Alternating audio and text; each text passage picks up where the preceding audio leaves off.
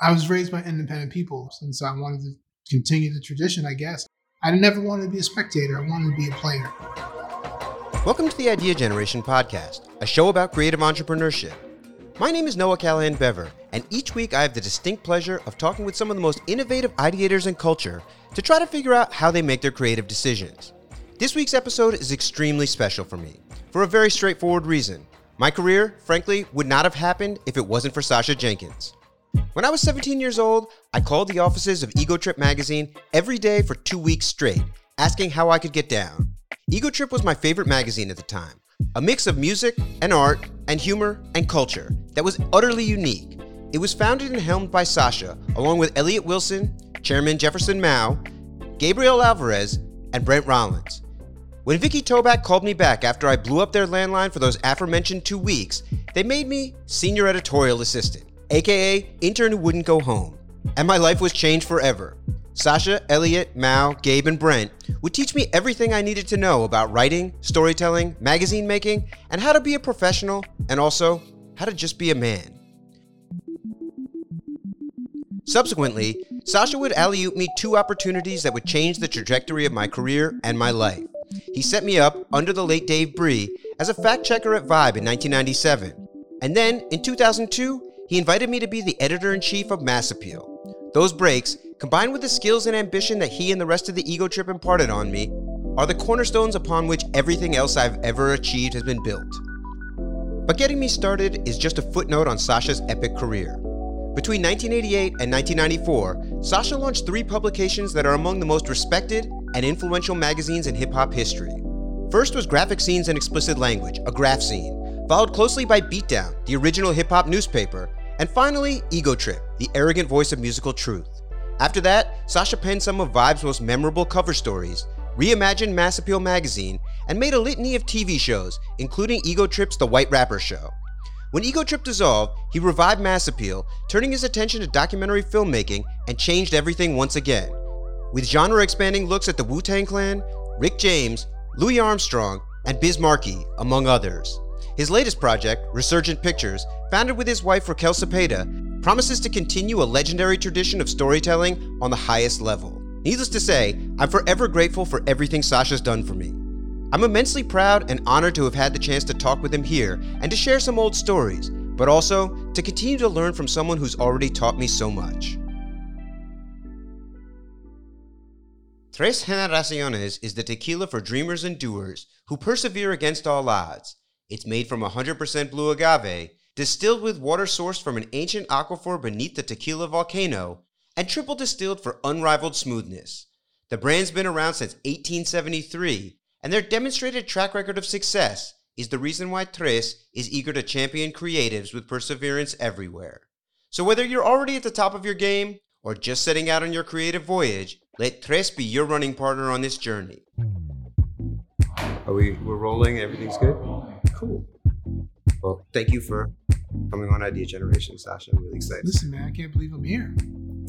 It's been, you know, I mean, it's surreal to be interviewing you after, you know, almost 25 years of friendship and working together and all kinds of stuff. Well, you've certainly started your own thing, your own life, and crazy backstories yourself. So Mazel tov, as they say. As, as I said to you on text the other day, you know, you are the catalyst and the foundation for all that. So I, I'm, I appreciate you.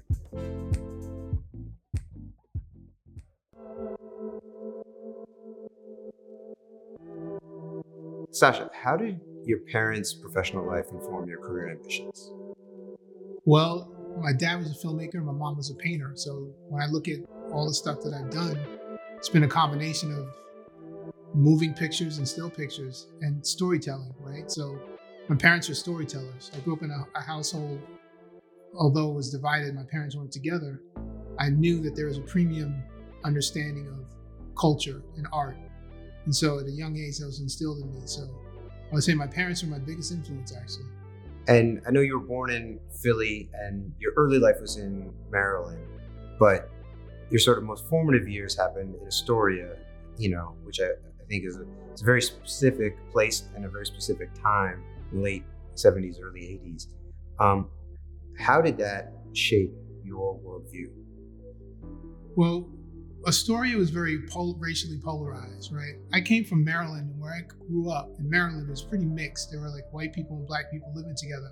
Where I grew up in Astoria, although my building was very mixed, there wasn't much intermingling amongst people, right? And so I had experience with all kinds of people in my youth and in my family. There's, there's some diversity in my family.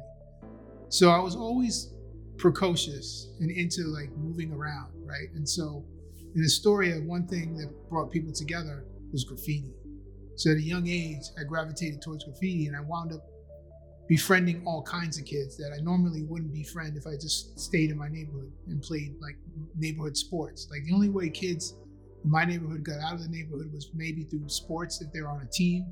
We, we, we just played stickball, whatever, amongst ourselves. We weren't really on teams. So the only way to really connect with other people was uh, for me was hip hop related things or graffiti. And so through graffiti, I met lots of different kinds of people. And Astoria is really diverse place. Like Greeks and Italians and Irish and Latinos and Black people, and you know, being able to come together for a common cause, which was graffiti, ironically, that put me in a unique position to learn different things about different people. Because what I realized is the white kid who likes heavy metal has a boombox, and the black kid who likes hip hop has a boombox is the same kid, the same guy, right? And so when you're able to relate to both of those guys, and that puts you in a unique position. And so when I was coming up, I was into skateboarding, I was into hardcore music, hip hop, things that are very common today for kids of color. When I was into it, I was a weirdo black dude. Now it's like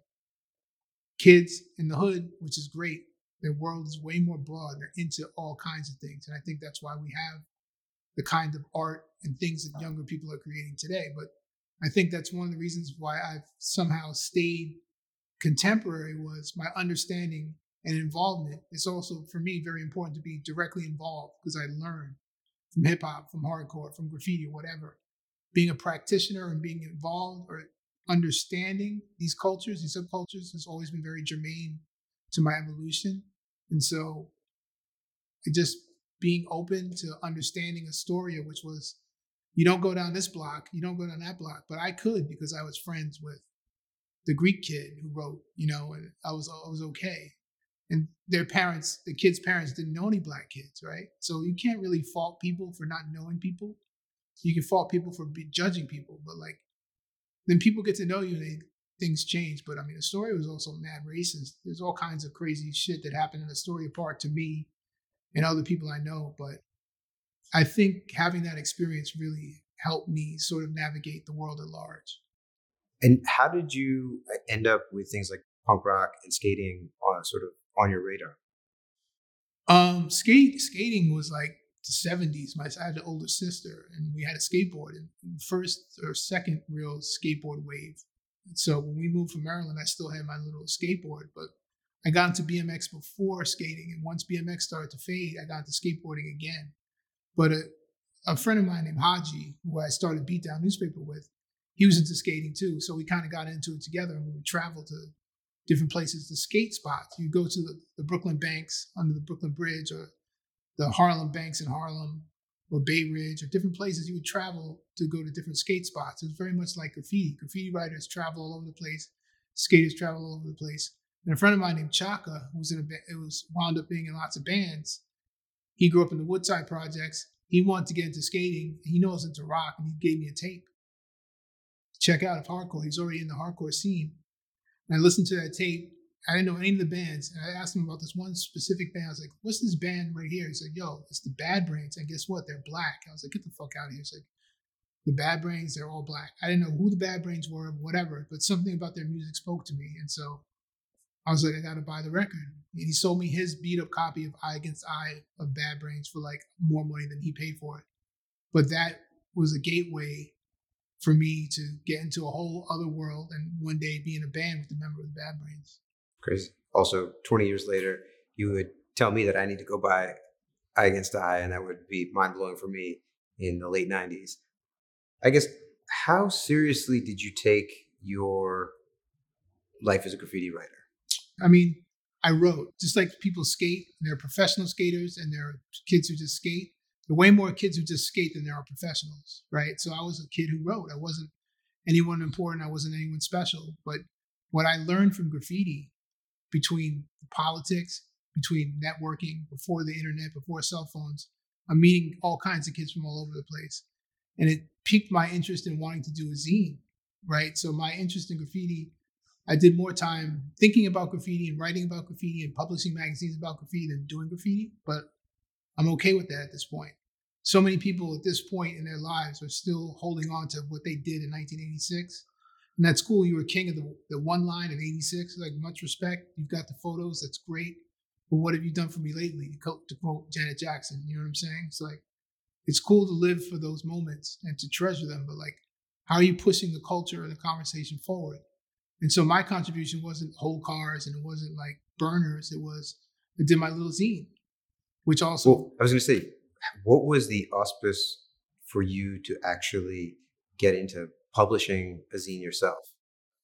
Well, going back to my friend Chaka, he was on the hardcore scene. And in the hardcore scene, there were zines, right?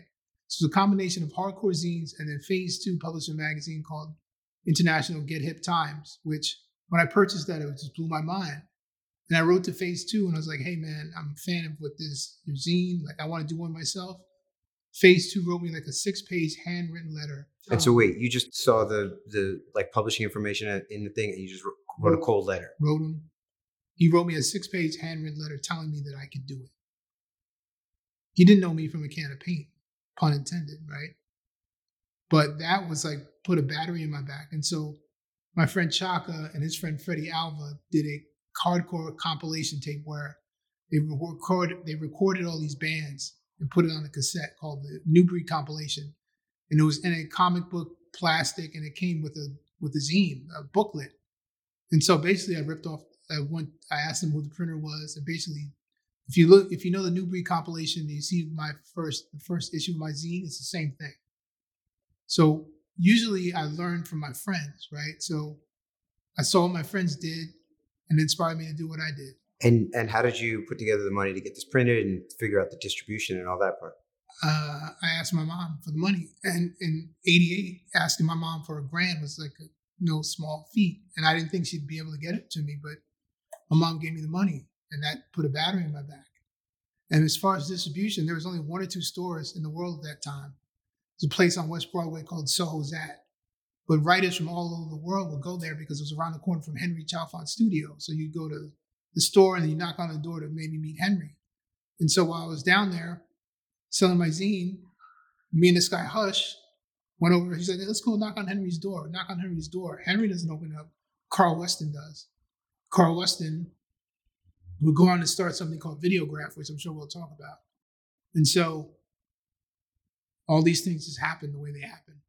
That's crazy. So, how many issues of, of graphic scenes did you create? There's about four issues of graphic scenes that we made. Um, the first two were more elaborate in terms of printing, like spending real money, and then later issues were more like Xerox style. And and where were you getting like the you know all the assets and the photos and all that kind of stuff too? I was snapping photos, getting some photos from Henry, getting photos from other writers. I mean, in graffiti, photographs are like trading cards, right? So I had some hot trains that people wanted, so I was able to trade with people. And what era of graffiti is this? Is it like what was going on? You know, obviously the early 80s trains were sort of the mainstay. What was going on in 88 to 90? Well, they call that the clean train era because there were a handful of writers who were still painting trains. Um, so it was, you know, a big deal to get a shot of a clean train. But at that point, people were sort of moving towards walls, and also that's when the freight train thing started to happen. Okay. So that's when things kind of went off the trains onto the walls, onto the freights. And how many units of this were you selling at the time? Uh, my zine, the first issue, I probably printed up five thousand copies. Okay. Sold. I mean, I was at my mom's house recently. I found some issues, but sold most of them. That's crazy. Yeah.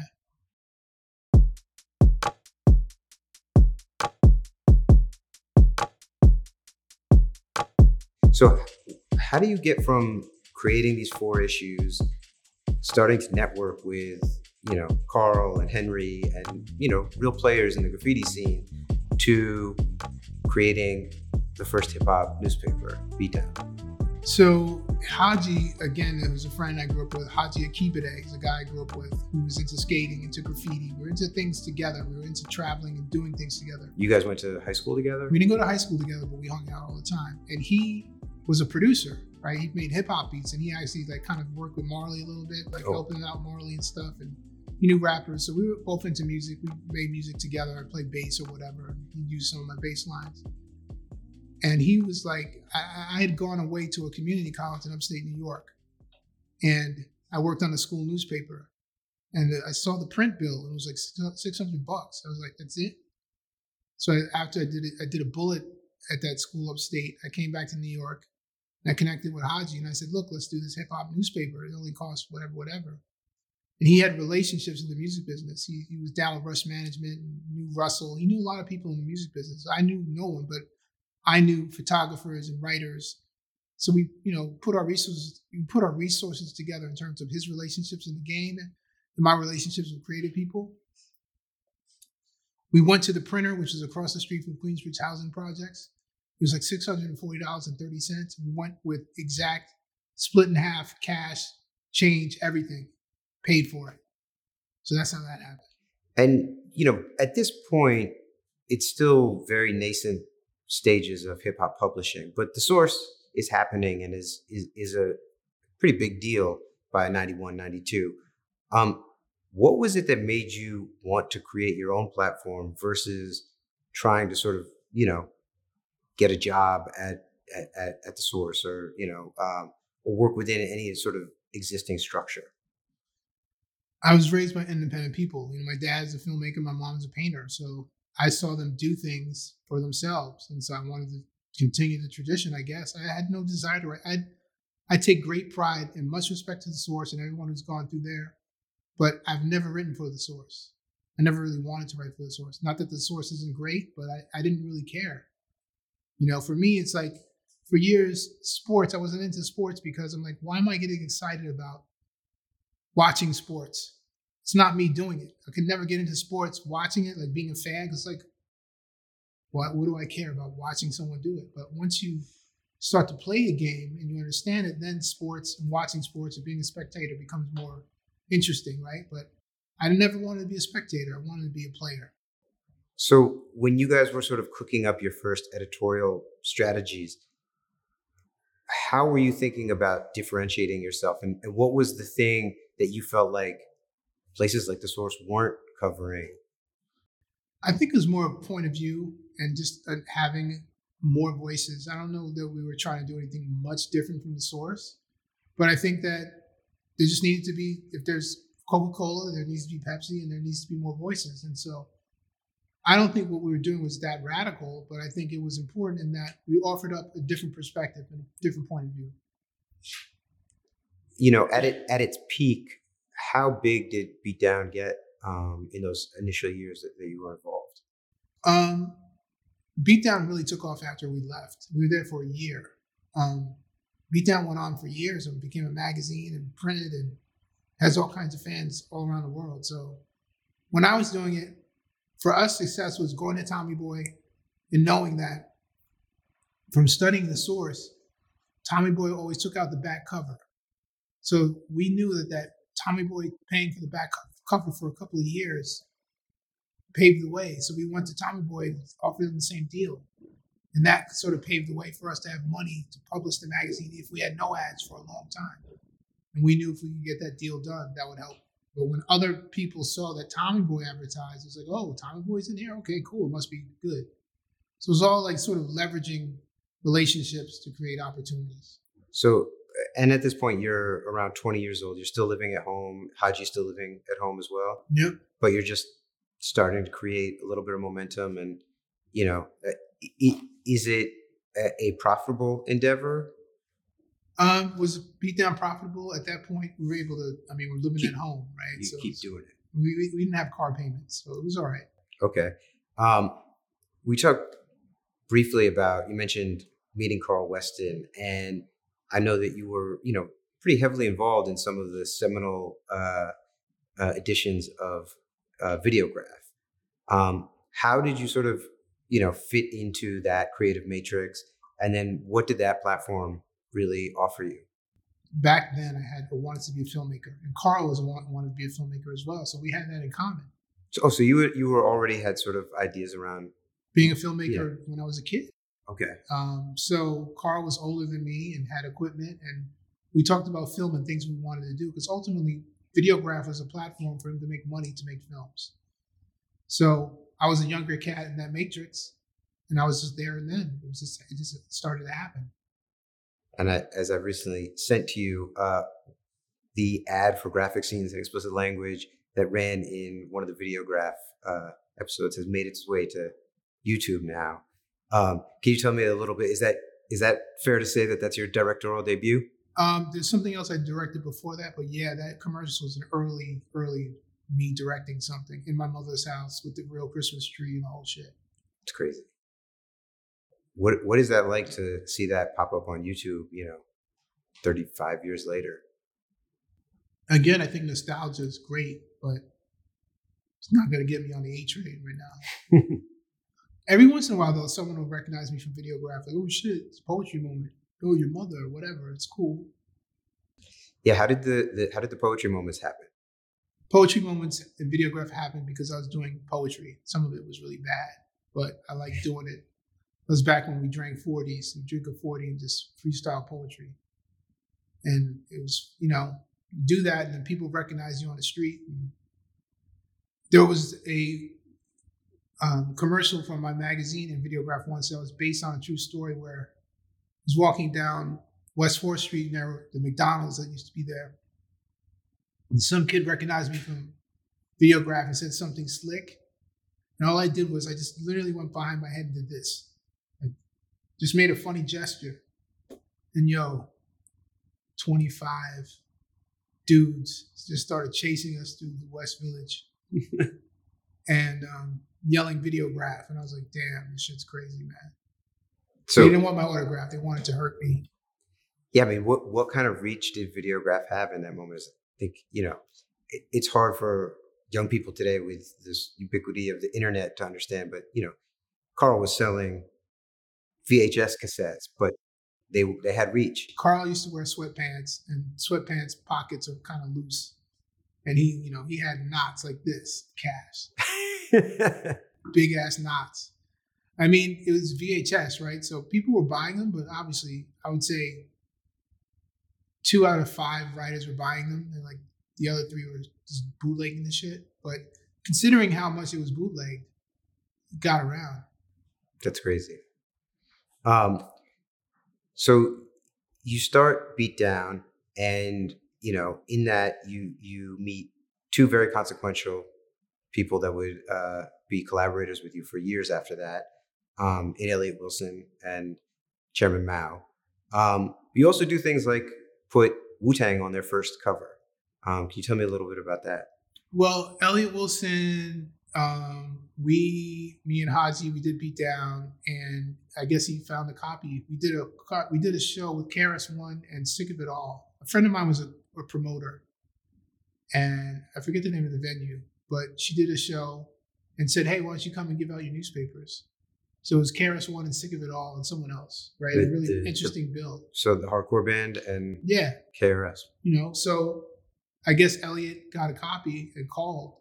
We had a voicemail. He called the voicemail and said he wanted to be down. So then we had a little office in Long Island City, and he came down. And Haji's like, "Yo, I know you. You knew him from from college." And I was like, yo, I know you too, man. You went to a high school. We went to high school together. He was like a dude that I saw in the background, but I didn't know him. But he, we went to school together. So he got down with us. And um, what, Chairman, what high school was that? Bryant High School. Okay. And then Chairman Mao, I was interning at a place called Third World Newsreel, which has Black Panther films and all kinds of leftist, interesting people of color shit. And I was an intern. And they'd always told me there that you've got to meet Jeff Mao. You know, he's he loves hip hop. He's a DJ. So one day I'm in the elevator. I see an Asian guy with a bald cut and a Carhartt jacket, and I'm like, "Yo, you're Jeff Mao, right?" And this is like you know '91, and so that's how I met Jeff. And um, you know, he was a record collector and was very knowledgeable about hip hop. So that was the initial nucleus of Beatdown, um, and uh, you know, those are cool times. What was the division of labor between you and Haji at Beatdown? Haji was more of, well, look, he had computer skills, right? So he, he's a creative, he's super, he's an artist, he's a creative guy. He had computer skills, he had the computer, he was laying stuff out. I was more editorial, dealing with writers, editing, stuff like that. And then also, he took the lead in some respects of the business. And um, I worked with him on that. But that's kind of how we divided it. I kind of stayed on the editorial, tried to focus on writing and editing and photography. And he held it down in a lot of other respects. Okay. And after about a year, um, your relationship with him sours.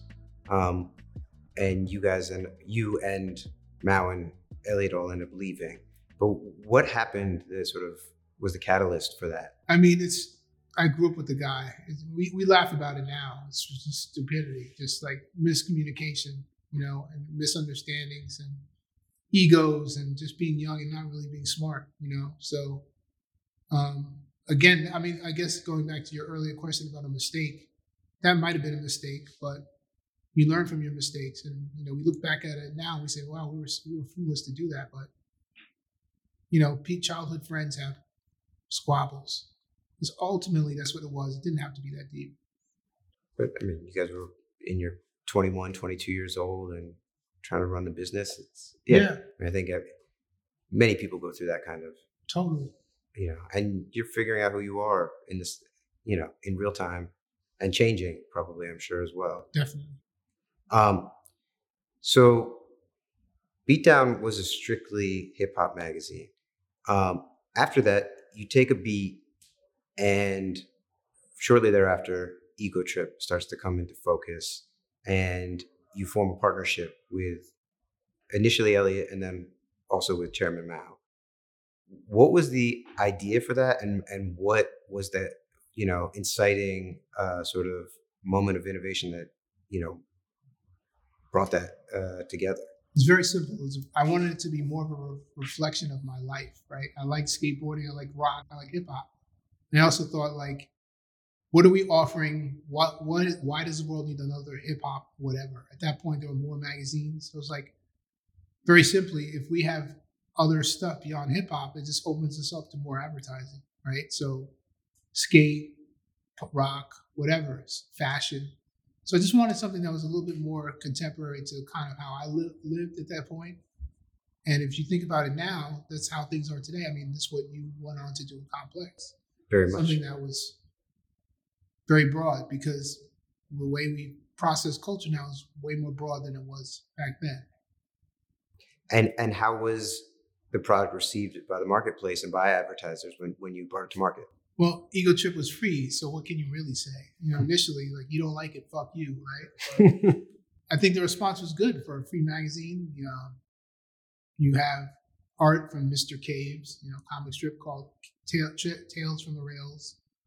Um, interviews with skaters. You know, my friend Chris Keefe was in the first issue. Chris is someone I skated with in Queens. He went on to be one of the Supreme guys and uh, professional skateboarder. You know, so it's like it was more of a reflection of where I felt culture was going.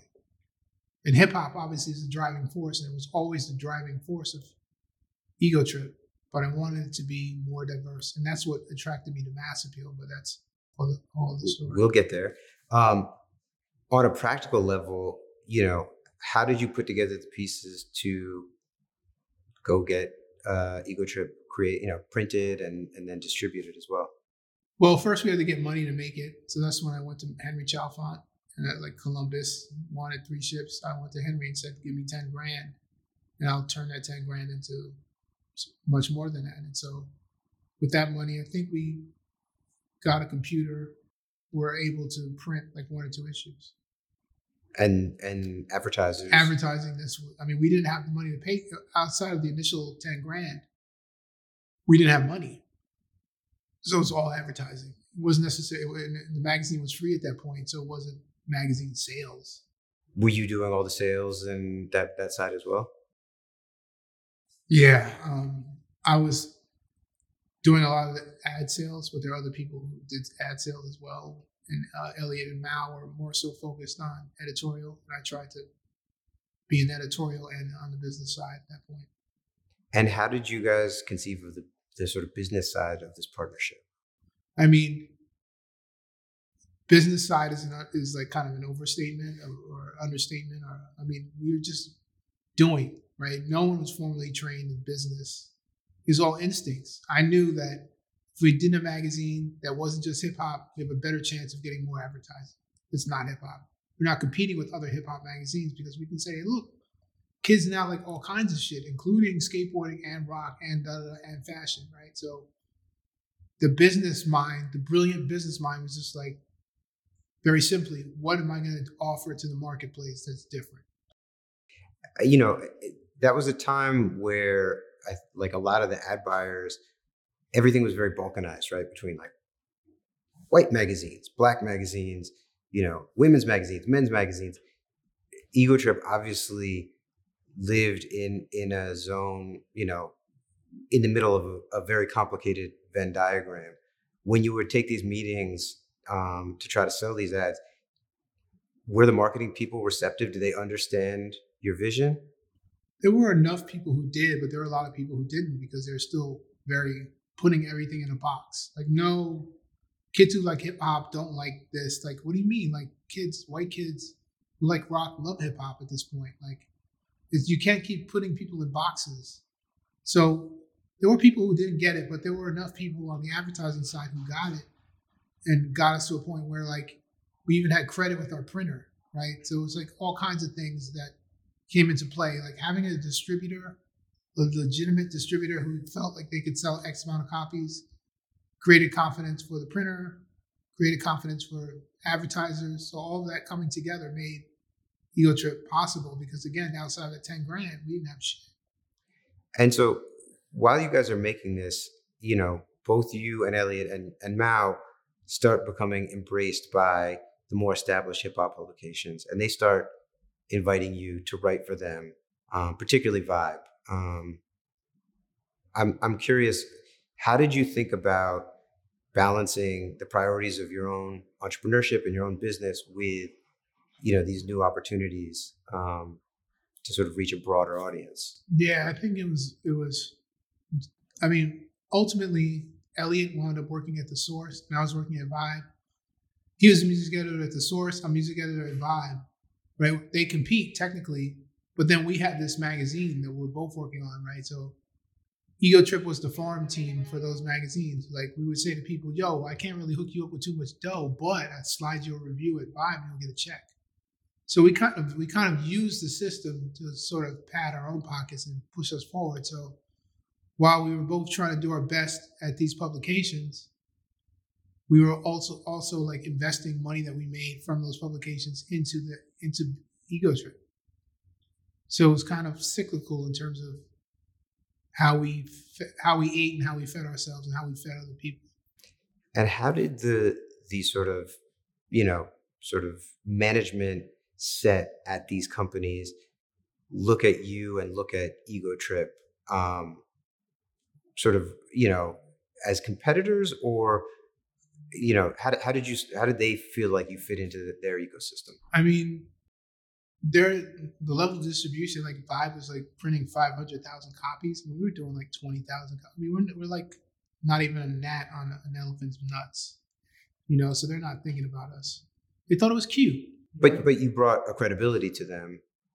Yeah, I'm sure that was cool. And sometimes the editors there would write for us, you know, more established. Like Alan Light wrote some stuff for us once, you know. So I think they thought it was cool. I think they thought that we had a thing. And Ego Trip definitely at one point had a thing in the way a band comes together with people and has a sound and has a thing. Ego Trip had a thing, and people seemed to dig it at the time. To that point, you know, when Ego Trip started, it, it was very diverse in its coverage, um, but the tone and the voice was, I think, a little drier and, and, and pretty far from where it would eventually reach at maturity. And I'm curious, sort of, how did the humor and that voice develop um, in the magazine?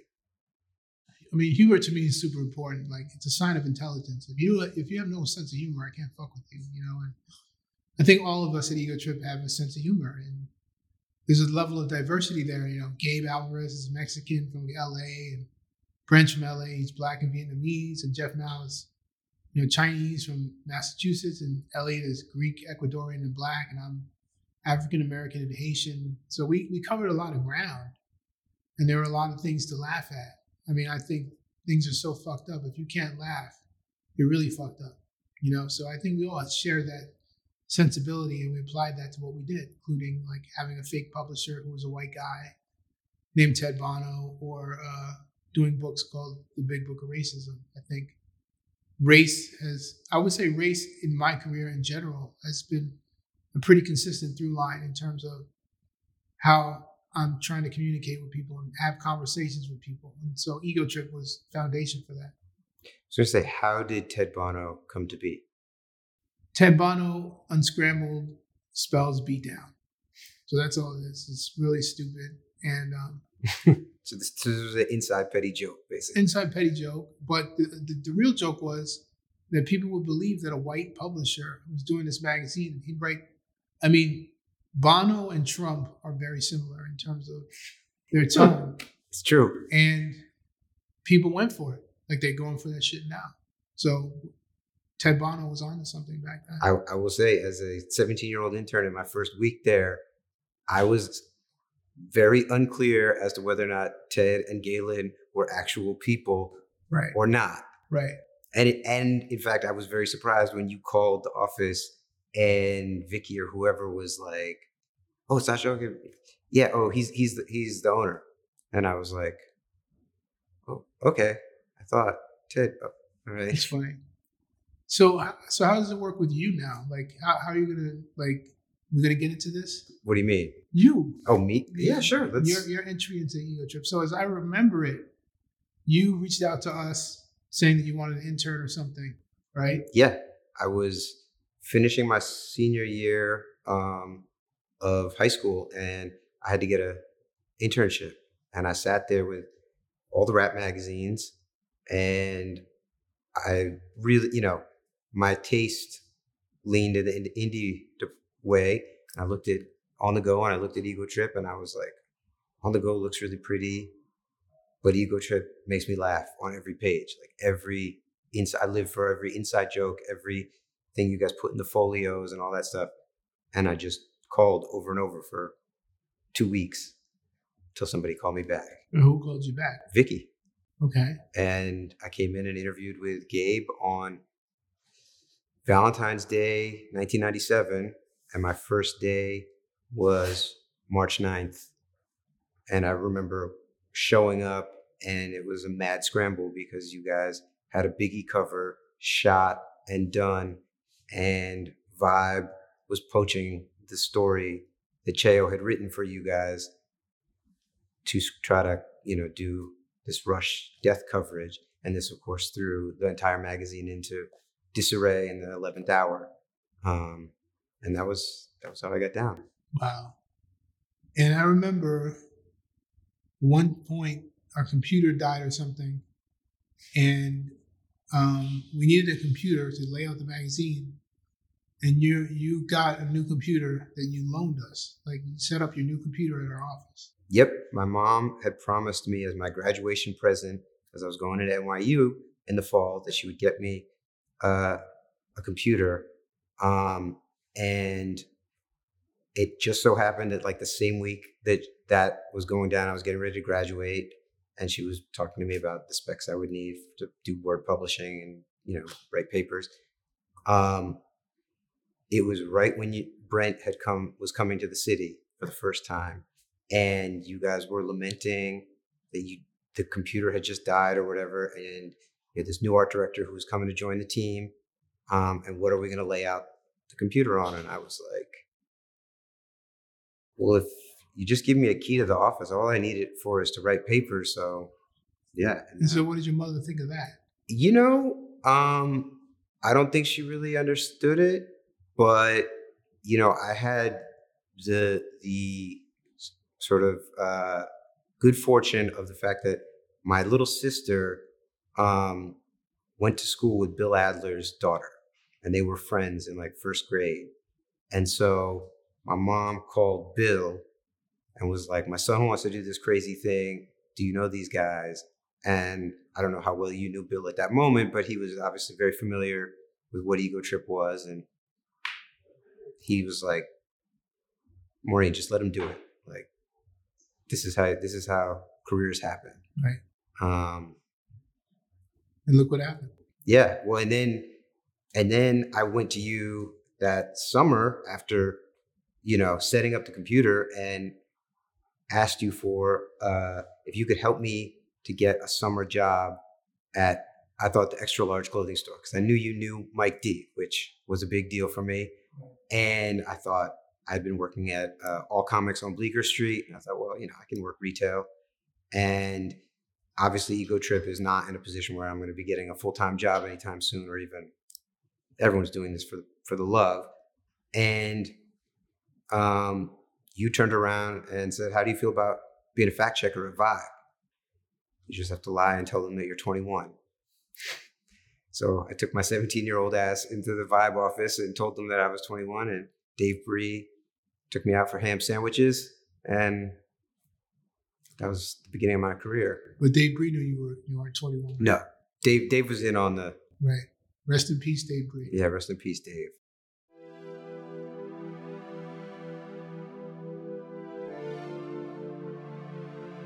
So this is the magazine is evolving. Tell me about yeah. How do you know?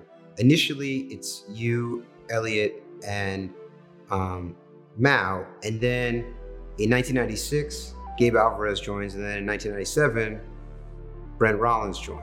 How did that happen? And and Gabe was was working at a magazine called Rap Pages in LA with Brent.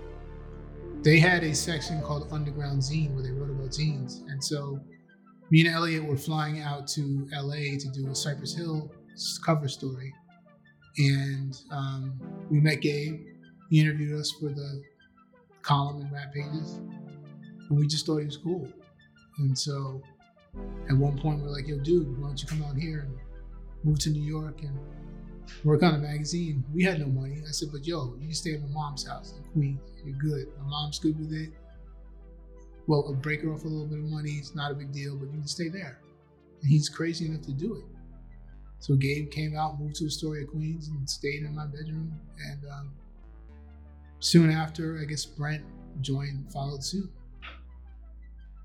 and that that is really when the the team came into full maturity and i also think the voice you know i always thought uh, as a fan of those early issues the level of humor and the level of writing were matched by the photography but not always necessarily by the art direction um, it still had a very sort of zine feel and then when brent came I felt like he really was able to augment all of the storytelling that you guys were doing and really take things that took a little bit of imagination and a leap of faith and bring them to life, like Count Chocula, for example. Yeah, Brent, Brent's a genius. Brent's a great designer. I mean, he brought a lot of flavor to it, and I think that really elevated the magazine. Also, the paper stock at that point evolved to be a little bit more jiggy, as they say.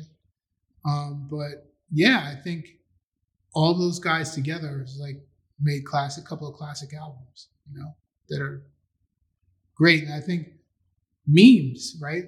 I think if you really look at what we were doing Ego Trip with the ads, the internal ads, those are like early memes. They absolutely. I mean, it's We got receipts. yes. There's a lot of uh, a lot of culture that would go on to be very, very uh, successful and broad that started an ego trip um, at a very, very early. In 1998, you guys decide that you are done with publishing um, a bi-monthly magazine. Okay. What was the sort of catalyst for that? When we started doing these books, we did the book of Rap Lists, which has lots of fun facts about hip hop and music and records, and people seem to dig that. And we were thinking about what was next. And so 9 11 happened, but we had this idea to do a book about racism.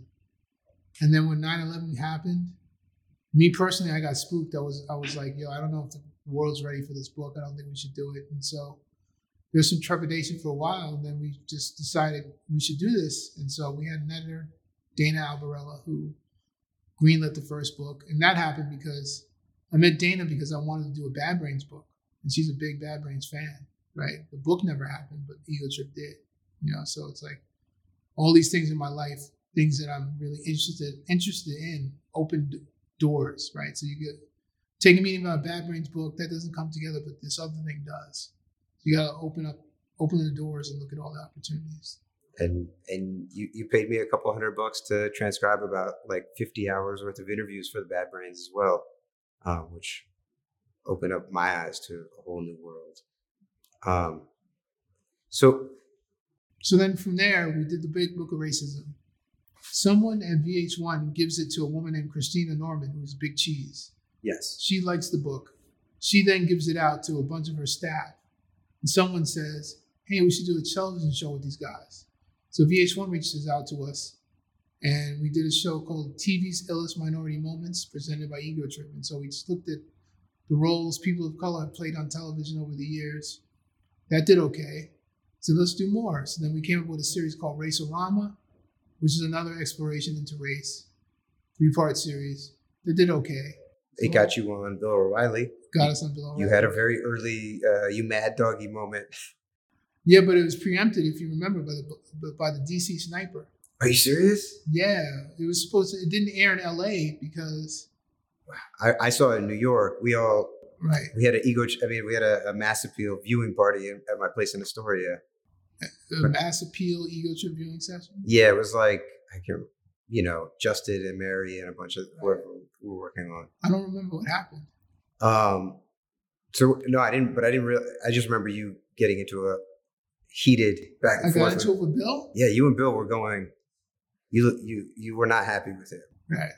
Which I'm curious about because yeah, I mean you you mentioned you know race politics and race humor was very central to sort of the latter half of Ego Trip as a magazine, and then obviously was the sort of core premise of the Big Book of Racism.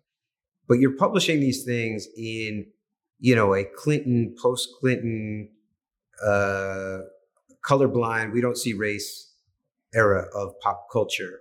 How were these things being received? And like, could people, were people wrapping their heads around the satire and the commentary that you were providing? Some people didn't get it. This uh, Asian woman who works for the publisher, we have a section in the book called the Yellow Pages, right? And it's about Asian culture. Now, mind you, Jeff Mao is Chinese, Brent Rollins is half Vietnamese, um, they're leading the charge in some of these jokes or whatever we're exploring. But the Asian woman who worked the publisher was like, I refuse to work on this. This is not cool. So it's like where we are now. Like comedians can't do shit. Like imagine if that book came out now, it would be crazy. Like, I mean, we had a challenge on one of our shows where we had Kool Keith. We blindfolded Kool Keith and had him guess the race of the strippers who rubbed who, who were dancing in front of him, blindfolded. And guess what? He got it right every time. right? But there's no fucking way no you do that shit now. Never. No, I'm well, and I I've thought about that a lot too. You know, in retrospect, thinking about those sessions, sitting around that, those computers with the five of you know five of you guys and, and me in the back writing these jokes and you know you guys sort of humorously always called it embracism of just sort of acknowledging everyone's inherent biases and making fun of them uh, as a way to sort of take the power out of them um, and yeah and I, I think it i do wonder how that could fit in with the way that people think about these issues today I mean, I just did a series called Everything's Gonna Be All White, and I think I take lots of inspiration from Ego Trip, and it didn't go over well. Like people were pissed off, black people were pissed off, and there was nothing in that series that hadn't been said before. My white friend, Mr. Caves, uh, plays a sort of uh, pro, not prototypical, but a particular white perspective, right? It's not every white person is not like this guy. Very particular, specific um, white perspective that is like not meant to be serious. Like he's obviously a caricature. Like we're not promoting ideas of guys like that who are serious. Like, you know, he's in a, I had him in a gorilla suit.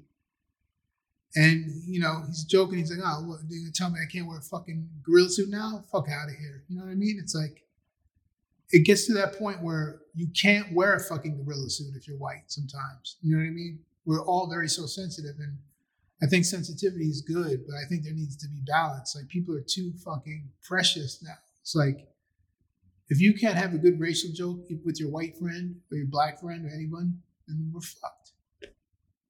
It's the only and, and, and those jokes are good only when you understand what it's like if I make a joke about white people, I'm like, yeah, white people they can't whatever, they can't rap. It's like, no, white people can rap. That's not funny.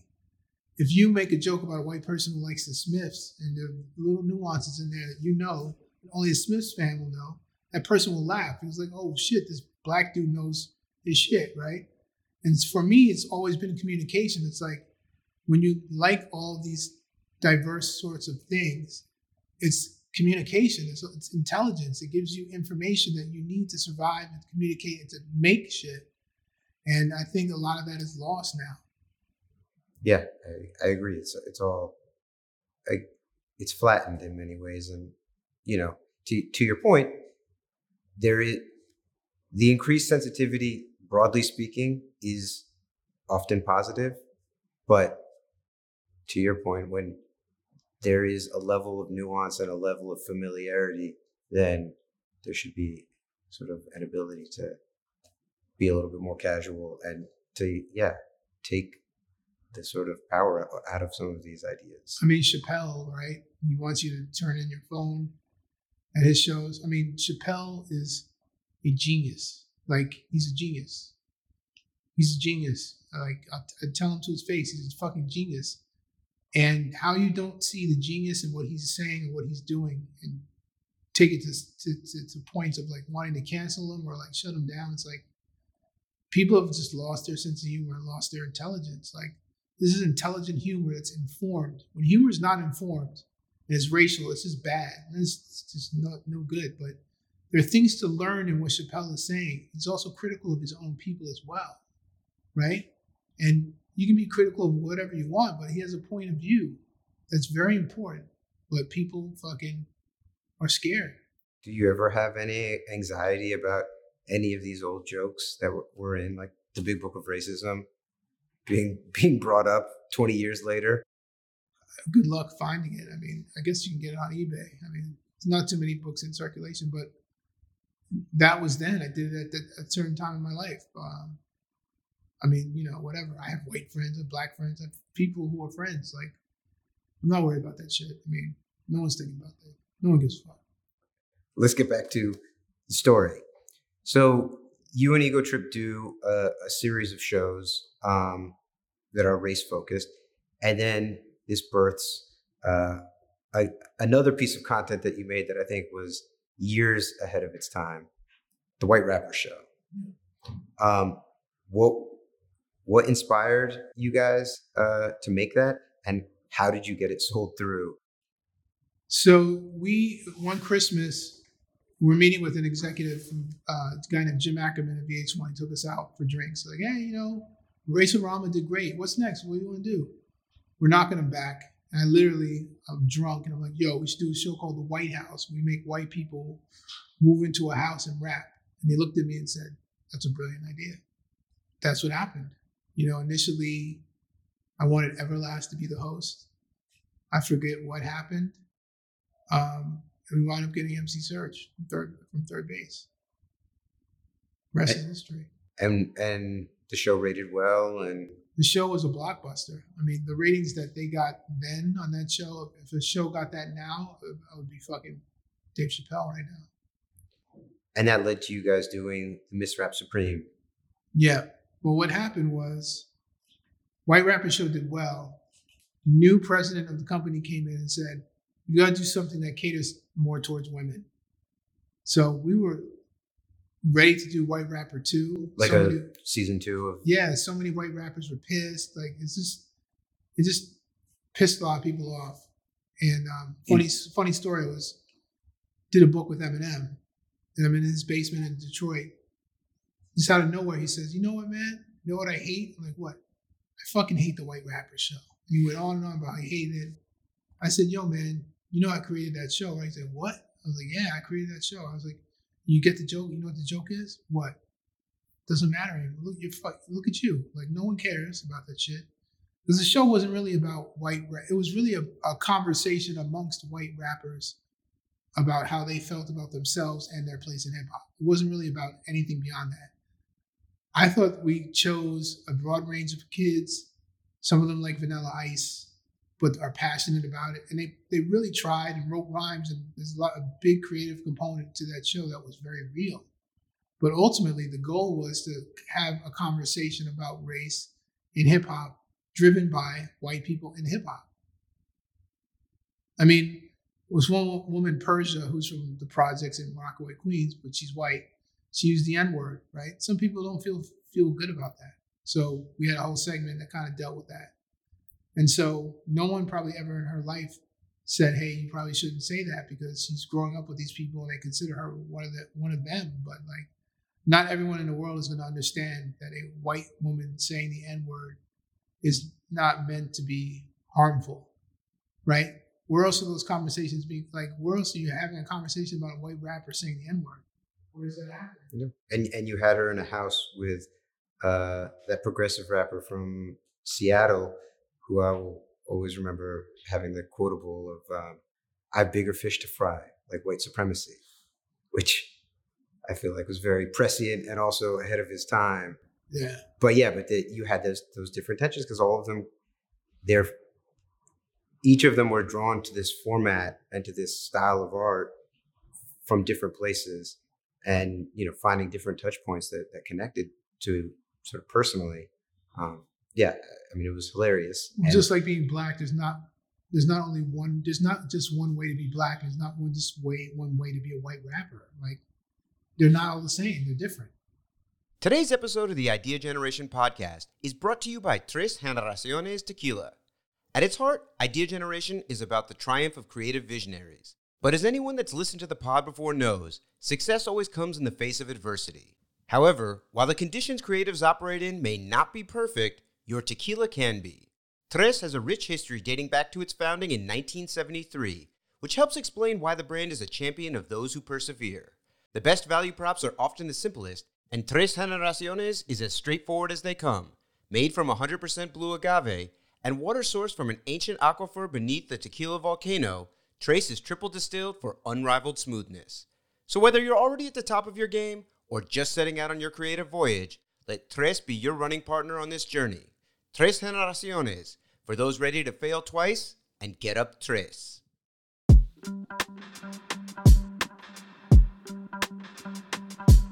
So instead of doing, instead of following up the hit with the sequel, you guys are tasked with figuring out a way to broaden the audience and particularly to court female viewership, Yep. which is a challenge in anything rap related. It's a challenge in real why would you think that a show about women in rap would do well when women in rap in real life don't do well? Now, the tables have turned. Women are killing it now. They're, they're the shit, and I'm glad it finally happened. But back then, a show about women rappers wasn't going to be a big deal. But even those ratings, compared to now, like people would kill for, the, for those ratings, but they just weren't good enough for another season. Okay. And when that comes to a close, it sort of ends the chapter of Ego Trip. And you guys never really collaborated again after that. What happened? Um, finale of the show, um, the, the last battle. Uh, we're in LA. They rent us a house up in Mulholland, like fucking balling out of control house, right? I stayed there one night. You know, the band Jet apparently stayed there before us, and we wound up finding a, a dildo in one of the drawers. So all kinds of wild shit was happening there, but um, you know, it was it was a it was a fun time. So we were all staying there, and um, the show wraps, everyone's hugging, people are popping bottles, we're all there. Then we turn around, yo, where's Elliot? I don't know. Elliot didn't drive. He didn't wasn't a driver back then. I guess he took a car, he left. This is before Uber and all that shit. It's like when a LA cab is like two hundred dollars. He was editor in chief of XXL, so he was doing okay for himself. So then we go back to the house. Everything he, he, he bounced. He's just gone. Oh shit! What the fuck happened? I don't know. Wrap up the show. Go back to LA. I mean, go back to New York. Wrap up the show. And um, I don't know. I met with Elliot, and he was like, "I'm not feeling it anymore." Um, and that's his prerogative, and whatever. You know, he has his, his, his he has his me he has his reasons, and I think ultimately he did what was best for him, which is all that matters. But um, at that point, I was like, okay, guys, let's keep going, let's keep doing this. And um, at a certain point, Ego Trip is like a, a the Flintstones car, right? Like there's no engine, there's his feet. If all the feet aren't going in the same direction, they ain't gonna move. So I think that different guys had different perspectives on what they wanted to do. And then, and then there's Gabe. Gabe is a fucking soldier. If the feet are all going in one direction, he's gonna fucking lead the charge. He's gonna do all the work. He's gonna bust his ass. He's gonna believe. And um, I don't think other people did. So at that point, I said, well, I got to keep on trucking. So I became a partner at a company called Roadside, and we launched a production company called Automatic Films. And one of the things that we did was a series about black states. We did a series about a black skateboarder for BET called Terry Kennedy, you know, being Terry Kennedy. Terry Kennedy was a black professional skateboarder from Compton who rapped, had his own clothing line, his own sneaker, and so Terry popping. And um, so then I moved on. I moved on to continue to do film and television after that.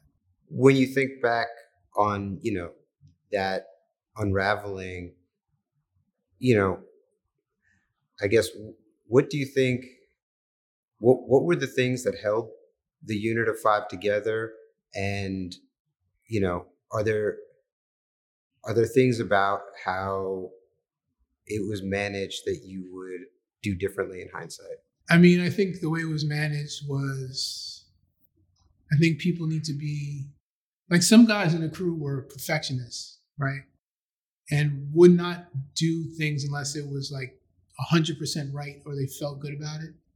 And that's not how I move. Now, I benefited from guys who were perfectionists. Excuse me. I benefited from guys who were perfectionists, right? Because that sort of real focus and making things as tight as they can, like made the product great, right? But I'm the guy who's like, we got to keep going. It doesn't have to be perfect all the time, right? So that those aesthetics when it came together, the imperfect, imperfect with the Mr. Perfection people was a great chemistry. But when that balance was off, it's like I can't wait around for something to be perfect because I feel like if you wait around, you're gonna miss the moment. So I wasn't gonna miss the moment. So I just kept kept going. I mean, you know, uh, ego and all the same stupid shit that I should have learned from beat down was also an ego trip, but I think everyone has to come to that place. Not everyone had that moment where they realized, well, it's the same okey doke again. Why? You know? And people want to move on, right? Elliot wanted to move on. He's moved on fabulously and he's happy and that's great, you know? So he did what was best for him in the moment. And I did what was best for me in the moment. And I'm sure those guys did what was best for them in the moment. Did you have to grieve at all? No, because I don't like I have a bad memory in some respects. Like Ego Trip had some great highs and some great moments, but I can't really go back to what those moments were. Like I can't feel those moments. Like I remember a book release party for the Book of Rap Lists, and that was cool because me and Chino actually had beef over some stupid graffiti shit. And he came to me and, and like very humbly and, and was like very cool and actually like apologized and me and Chino had become good friends and collaborators on different things. And so I remember that because it was a moment of like, wow, this guy who's like this graffiti dude who I respect, we weren't getting along, like humbled himself and showed who he really was as a person. And so that is an impression of an ego trip moment that means something to me because it helped me build a relationship with someone that I value as a friend. But nah, man, I just I keep going. Like I don't, I can't get too stuck on what I did in the past.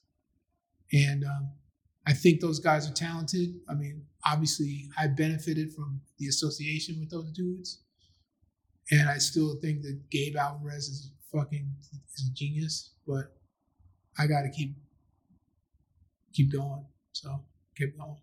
So while you guys were working on those books, you started sort of a side project endeavor by linking up with Pat and Adrian from Mass Appeal. Um, and that's sort of the beginning of this whole other part of your career that has really dominated the last like 10 to 15 years. Right. Um, how did that happen? Well, coming off of doing one of the first graffiti zines, at, at, that point, there were way more zines happening. I'd go to Tower Records and look at all the graffiti zines. And so Mass Appeal was a zine that just kept getting better and better. I, I spent money on it. Like I liked it.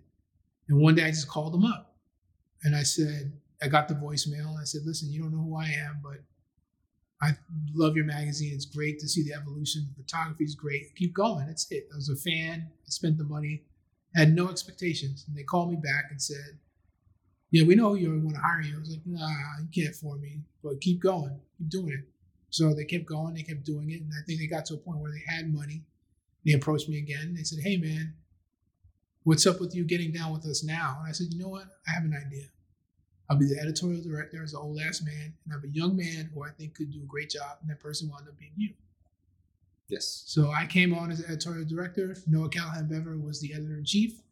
And then you brought on a world of people your age and your crew and your people who have since spread out throughout it, spread out throughout the industry and have all these big fancy gigs. But like, I liked Mass Appeal. I liked how it integrated all the things that I was interested in, and like graffiti and like fashion and music, and like it wasn't one thing.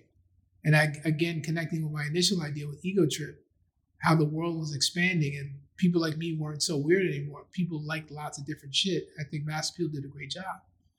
So that's how that happened.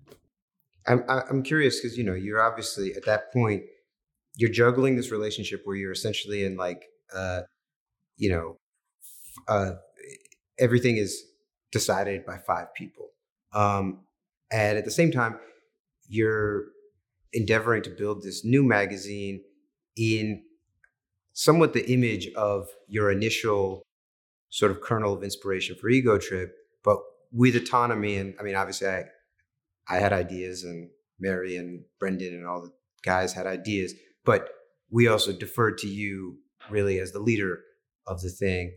And I guess what was that experience like of of you know sort of oscillating between these two spaces um, of sort of shared responsibility and leadership?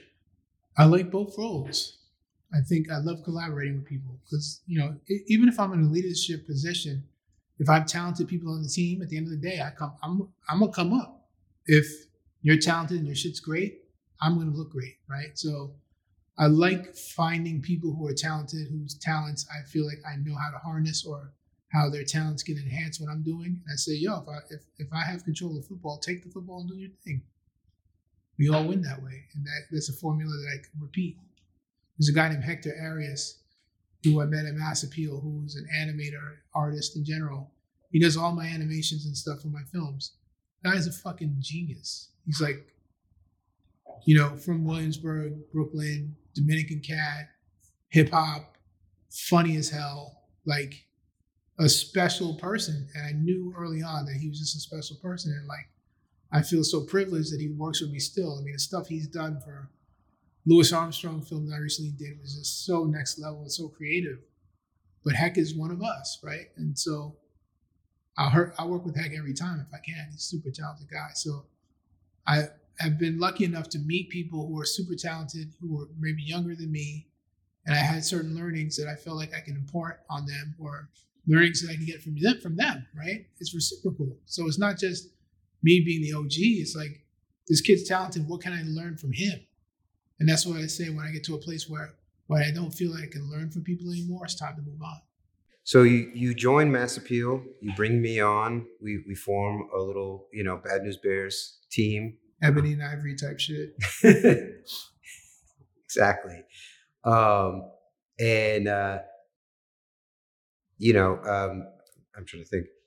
And Mass you know, starts to really grow as a magazine for several years. Um, you know, obviously, um, the passing of Pat was, I think, a pretty monumental um, setback both for the business and also for Adrian and for everyone emotionally. And Pat being one of the co-founders of Mass Appeal with Adrian Moeller, Patrick Elasik, Elastic, and Peter I mean, and Adrian Moeller. Yes. Were the co-founders of, of Mass Appeal. I mean, Mass Appeal was created in a suburban basement in Maryland by two white guys who were graffiti writers who painted freight trains. And um, Pat was a, I mean, I think about Pat now, I just laugh to myself because he's such a unique guy, funny guy. It's like, you get a free pair of sneakers and sell them to you for like, we were the same size. So like, he got them for free, but he sold them to you for 40 bucks. Like, fuck it, all right, Pat, here's 40 bucks, you know? He didn't give a fuck. He loved to travel and surf.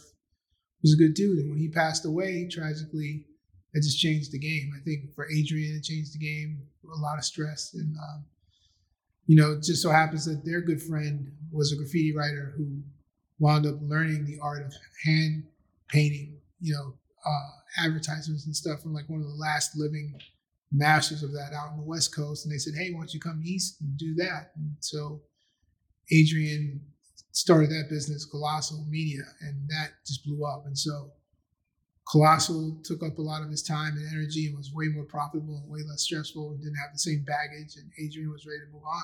And so, and magazines were starting to be in decline in terms of just people buying them, distribution. It was the, the game was changing. So, I think it was 2008 or 2008 when Mass Appeal shut yeah. down the magazine. So it was just time.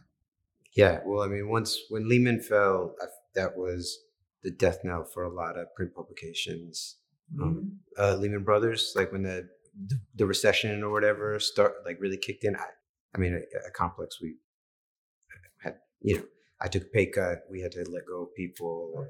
and I know, you know, obviously, small business is even more sort of um, sensitive to those kinds of yeah. twists.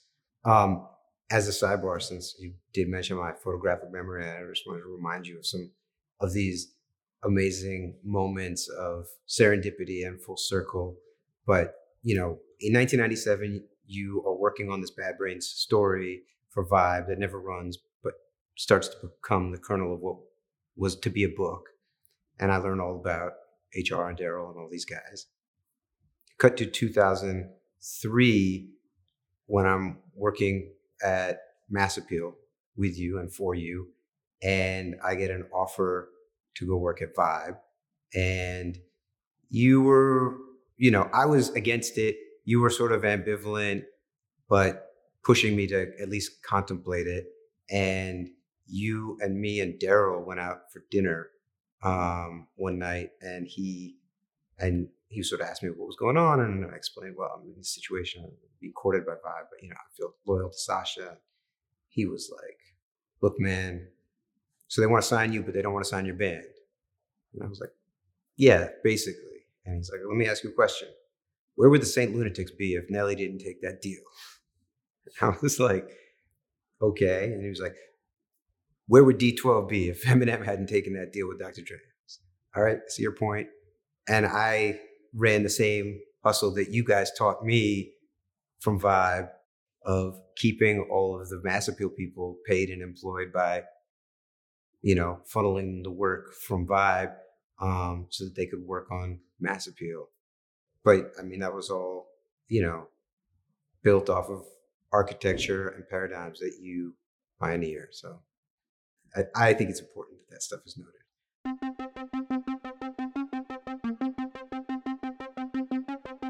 So Adrian makes the call that it's time to shut down the print magazine. This sort of coincides almost perfectly with the end of Miss Rap Supreme and the sort of dissolution of Ego Trip, and you going to Roadside and sort of making your first television projects as a soloist. Um, from there, you make a number of projects. You you go, uh, you do the, the Terry Kennedy thing. Um, you do the, you took 50 Cent back to Africa. No, To, took what was it? back to uh, South Carolina. South Carolina. Which is, Okay. which is like Africa for African Americans because most African Americans, when they came here, they came through South Carolina. So it is, in a way, kind of like Africa. But the interesting thing about that thing was a documentary for VH1 called The Origin of Me. We brought 50 Cent down to South Carolina where he learned about his ancestry. His great aunt still lived there. And we took them, we found the plantation where his family worked. And the same family owned the house. We took him there, and his aunt was like freaked out because she drove by that house her whole life and knew nothing of the story of what had happened there, what her family relationship was to the place. And like the guy who owned it was like an 88 year old physician. He said, Mr. 50 Cent, I feel really bad about what happened here. You know, it's like, you didn't have to do that, but it was a sweet moment.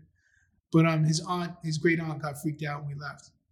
But working on that doc, I had the opportunity to direct for the first time. Um, we were in this museum uh, for an organization called the Red Shirts. The Red Shirts were the pre- proto Klan. Before the Klan, they were the Red Shirts, right? So this museum is a tribute to the Red Shirts, right? So we go to the museum and like Ron, the director, I don't know, he had a brain fart or he wasn't feeling it. He's like, "Go ahead, just go, go do it." And um, in that moment, I had the opportunity to direct 50, and I was like, "I can do this," you know. And uh, that that movie, that doc, really opened my eyes to what was possible. I mean, not that I I had always been working towards that, always wanted to be a director or a writer or whatever, but like working on that project definitely just opened up doors. You had mentioned, yeah, wanting to be a, a director, even in the you know early days of videograph and stuff. You know, as a teenager, what, what were the kinds of, of stories that you imagined telling, and and what were the things that you were looking at that you were like, I want to make that. Well, you know, my dad was a filmmaker. He passed on when I was really young. And like one of the last things we talked about was hip hop, right? My dad lived up near Rocksteady Park, 100, 100th Street in Central Park West. And so he became fascinated with hip hop and he actually t- met with Bambaataa because he was trying to do a hip hop film. And he knew I was into graffiti and he started asking me all these questions about hip hop. And um, he died soon after that. But um, back then, you know, seeing my dad work, he did a feature film called Cane River that was only recently released after like 40 years, like a couple years ago. But it was shot in New Orleans. I got to spend the summer there. I was on set. So I was around this stuff most of my life. And so when I was in my teens, that's, that's what, since I was a kid, I was like, yo, I want to be a director. I want to be a director. I like, I watched Gilligan's Island and like the credits. I was always like, Sherwood Schwartz produced you know, I could rattle off who produced Three's Company, you know, whatever. Like I just paid attention to all that stuff. So I think it was just from early on, it was like programmed into my brain. I mean, I had an internship where I met Jeff Mao, Third World Newsreel. Mao had gone to school for film. He went to NYU. He wanted to be a filmmaker. So I guess I was surrounding myself constantly with opportunities and people and things that would get me closer to where I wanted to be. I was always curious. I mean, you know, and it, it is no secret that your writing has been incredibly influential on my personal style and I think, frankly, an entire chamber of music journalists. Um, but it seemed like at a certain point you became somewhat disinterested in prose as your sort of main form of expression. Um, what drove that? In terms of what, like writing for magazines? Yeah, I mean, not, and not just magazines, but just writing in general. Like, you, uh, to me, you are one of the illest writers that I've ever read, or certainly read, and definitely met.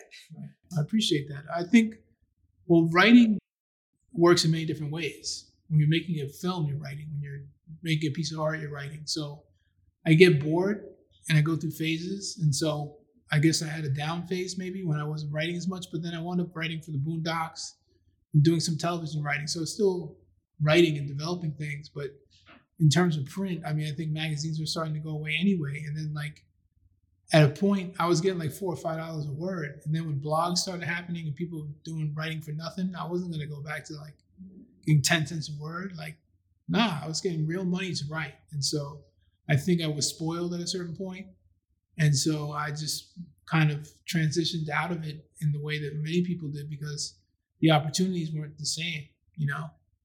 You mentioned the Boondocks. The Boondocks has gone down as now a, a really seminal cult classic. How did you get involved in that, and, and what was the sort of uh, you know nature of your participation? Well, me and me and Gabe Alvarez wrote for the first season. I'm trying to remember who hooked it up, but what happened was he was still doing the strip, and he was still doing the strip and doing the show. He couldn't do both. This is Aaron McGruder. Aaron McGruder. So he needed someone to keep the strip going while he was doing the show, and then also help out on the show. So me and Gabe initially were writing the strip, the Boondocks. Really? So, oh, so you wrote the, the newspaper? A couple of times, yeah. Okay. And then we transitioned from that to writing on the first season. And what was that experience like? I mean, Aaron McGruder is obviously a very talented guy. Um, it's really edgy for the time, still pretty edgy now, today. And um, it was a big deal. It's like, wow, Aaron McGruder, I know him. He's doing his thing. He's, you know, I think he was aware of Ego Trip and um, gave us the shot. His sense of humor does align, I think, fairly closely to the type of stuff that you guys were making with the Big Book of Racism and all that kind of stuff. I, you know, I had to meet him in LA once at his house at night, and it was like a rare LA night where it was raining. You know, back in those days when people had cell phones, but it's still hard to get people sometimes. Because in LA, there's like bad reception in some areas. So I'm like, in the rain, I'm calling this guy like 20 minutes, he's not picking up. Then finally, he picks up, and he's like, "Where are you?" I'm like, "Yo, I've been outside your house for like, you know, whatever. He lived in a condo, whatever, like 20 minutes. I'll send my man down. Send his man down. And we open the door, and he had a fucking life size Yoda in like this like bamboo forest and shit. It was like, what the fuck? It was just weird. Like a life size Yoda, like in his crib.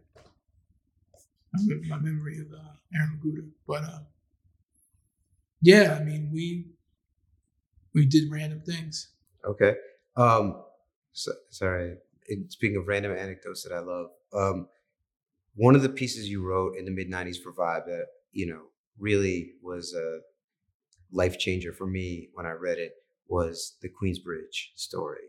Um, the combination of deep historical reporting with your tone and voice and the candor that you were able to sort of elicit from um, rappers who typically, you know, don't show that side of themselves to the press. Um, can you tell me a little bit about, you know, the sort of circumstances that that story came together? Well, I grew up in Astoria, which is about a mile or so away from Queensbridge. So we all went to school together. I knew all the Queensbridge kids. That my first girlfriend, Tanya, was from Queensbridge. She had a sheepskin, and it was like a big deal. Um, but Queensbridge and Astoria were like cousins, right? Who don't always get along because there, there, are crack wars between Queensbridge projects and Astoria projects, and you'd hear like guns go off on H Street where I live, and the car would speed off. And you knew the car was speeding off to Queensbridge, and probably the same thing was happening in Queensbridge coming out our way. But um, ultimately, we were all we were all cousins, and um, so the vernacular that I had, I mean, I, am from the hood, from the same neighborhood. I know these guys, right? I know if I don't know them directly, we have people in common. We went to school together, so for me, it was an opportunity to put forth how it felt from an insider's perspective. And so it's great if you if you felt that from the piece. But uh, I didn't really know Nas well that then back then. I didn't really know Nas, and so I look back on my interview with him, and it was kind of like not standoffish, but he was like super young. I was super young, and he was like, shit was just happening like fast for him, you know. So he was very serious and gave me a good interview. But like, you know, it's not the rapport I have with him now. But um, Capone Noreaga. Uh, there's a there's a photograph of tragedy with a silver briefcase with uh, a pot, a, a, a, you know, the Pyrex or whatever you cook crack with, and like a, major like shotgun or whatever. We're in, in Capone's house in the projects, and there's a British photographer, a, black British photographer who's like totally wild, like, oh, you know, can't believe this. It's great. And I say these guys, yo, you don't have to do this. You don't have to show these guns. You don't have to do it. Just I, I wouldn't recommend it. They do it. Apparently, a gun went off, right? I don't remember this shit, but a gun went off. Mind you, someone snitches and Capone goes to jail, back to jail for years, right? So I'm like, This is right as they're on their ascent before the first album comes out. Yep. He goes back to jail. And I'm like, I told you fucking guys, you didn't have to do this, right? So for years I'm thinking like, yo, these guys thought I snitched, whatever, whatever. And I run into Capone at some Biggie memorial dinner. And he came up to me, he's like, yo, I know you didn't snitch. I know who snitched, whatever. I was like, I told you you didn't have to do that shit, right? So years later, the night of the Fresh Dressed premiere, we went to an after party at some stupid club up midtown. And I'm walking out and I see Capone and Noreaga and they're laughing. Ah, we were just talking about you. I didn't know what they meant. They did an interview with Vibe online where they told the story and it was like, yeah, Sacha Jenkins, the writer, the gun went off and, and the motherfucker jumped. Like, and they laughed. And I, so then I ran into Nori after that. I was like, yo, if a gun went off, I don't remember, but if it went off and I jumped, what's so funny about that? Like, like you guys didn't have to do that. Like I told you not to do it, and look what happened, right? And they were joking about we had fake cocaine and Sacha, you know. And so like, what was I supposed to do? Put the fucking cocaine on my gums and shit? It's not my job as a journalist. If you guys are dumb enough to pretend like it was fucking cocaine, and your boy goes back to jail for some dumb shit for, for, for a photograph. So that's what that article represents for me. It's like it was um, a great opportunity, and I felt like I was. They gave me carte blanche to really tell that story in an interesting way, but behind the scenes, like I felt really bad about Capone having to go back to prison because he's a good guy, and it was just totally unnecessary. Wasn't there a moment with with tragedy also where he was like on the rooftop scoping you or something? Yeah, I mean, he claims he was on the roof. Okay. Take him at his word. All right. You could have been on the roof saying he was watching me. Okay, what are we gonna do? Throw a brick at what are we gonna do? Like you watched me from the roof. So who knows?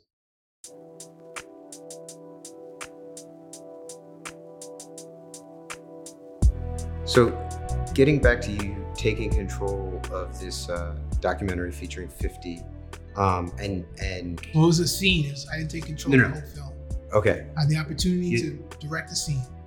So yeah, so tell me, how does that get the wheels turning in your head? It I mean, it's what I always wanted to do. And I've done it my, on my own, just little small projects. But I, I, you know, after working in production and seeing how everything came together, I was like, I can do this. Like, I can have a good rapport with people. I know how to interview people. I know how to like, because to me, documentaries is journalism with cameras. It's what you're doing, right, with cameras. So it's like, I know how to interview people. I know how to like connect with people and get what I need from them. You know, so having that experience and like this woman who was the curator of the museum or ran the museum was literally telling 50 Cent with a straight face that the slaves who worked here were happy.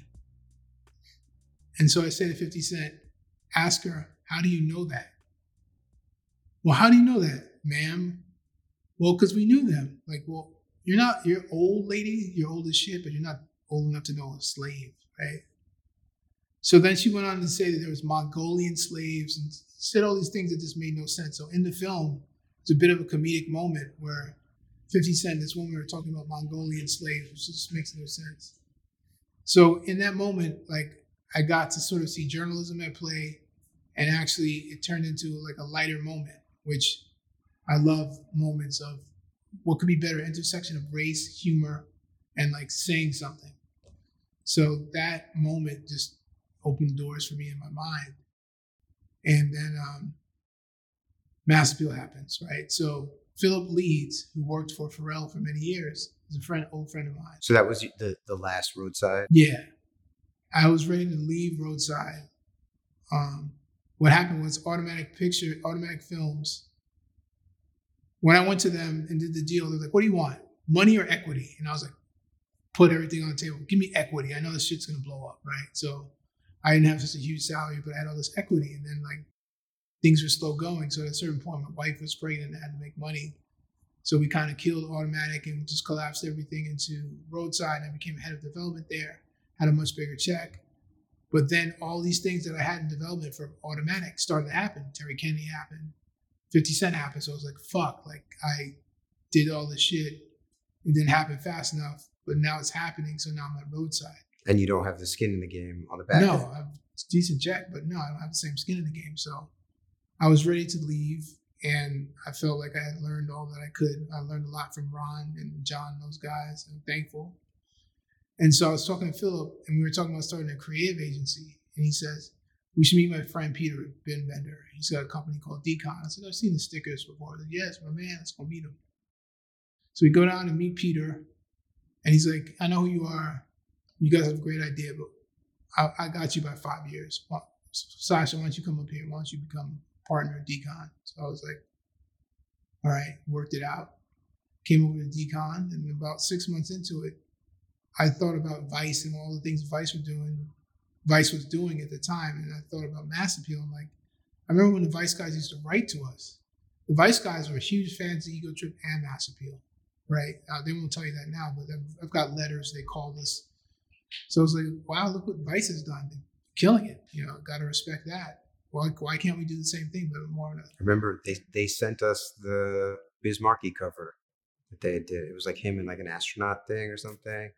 Nice. remember, I, yeah, I just remember you getting that at the Ego Trip office and being like, I don't even remember that, but um, so, so that's cool. So you have photographic memory, but so yeah, seeing what Vice had done, and we spoke with Peter, and Peter's like, "Well, let's, let's bring the band, let's bring Mass Appeal back." So I spoke to Adrian and got his blessing. Even though the first time Peter met Adrian, Peter says, "Yeah, I just bought the domain name from massappeal.com," and Adrian's looking at me like, "What?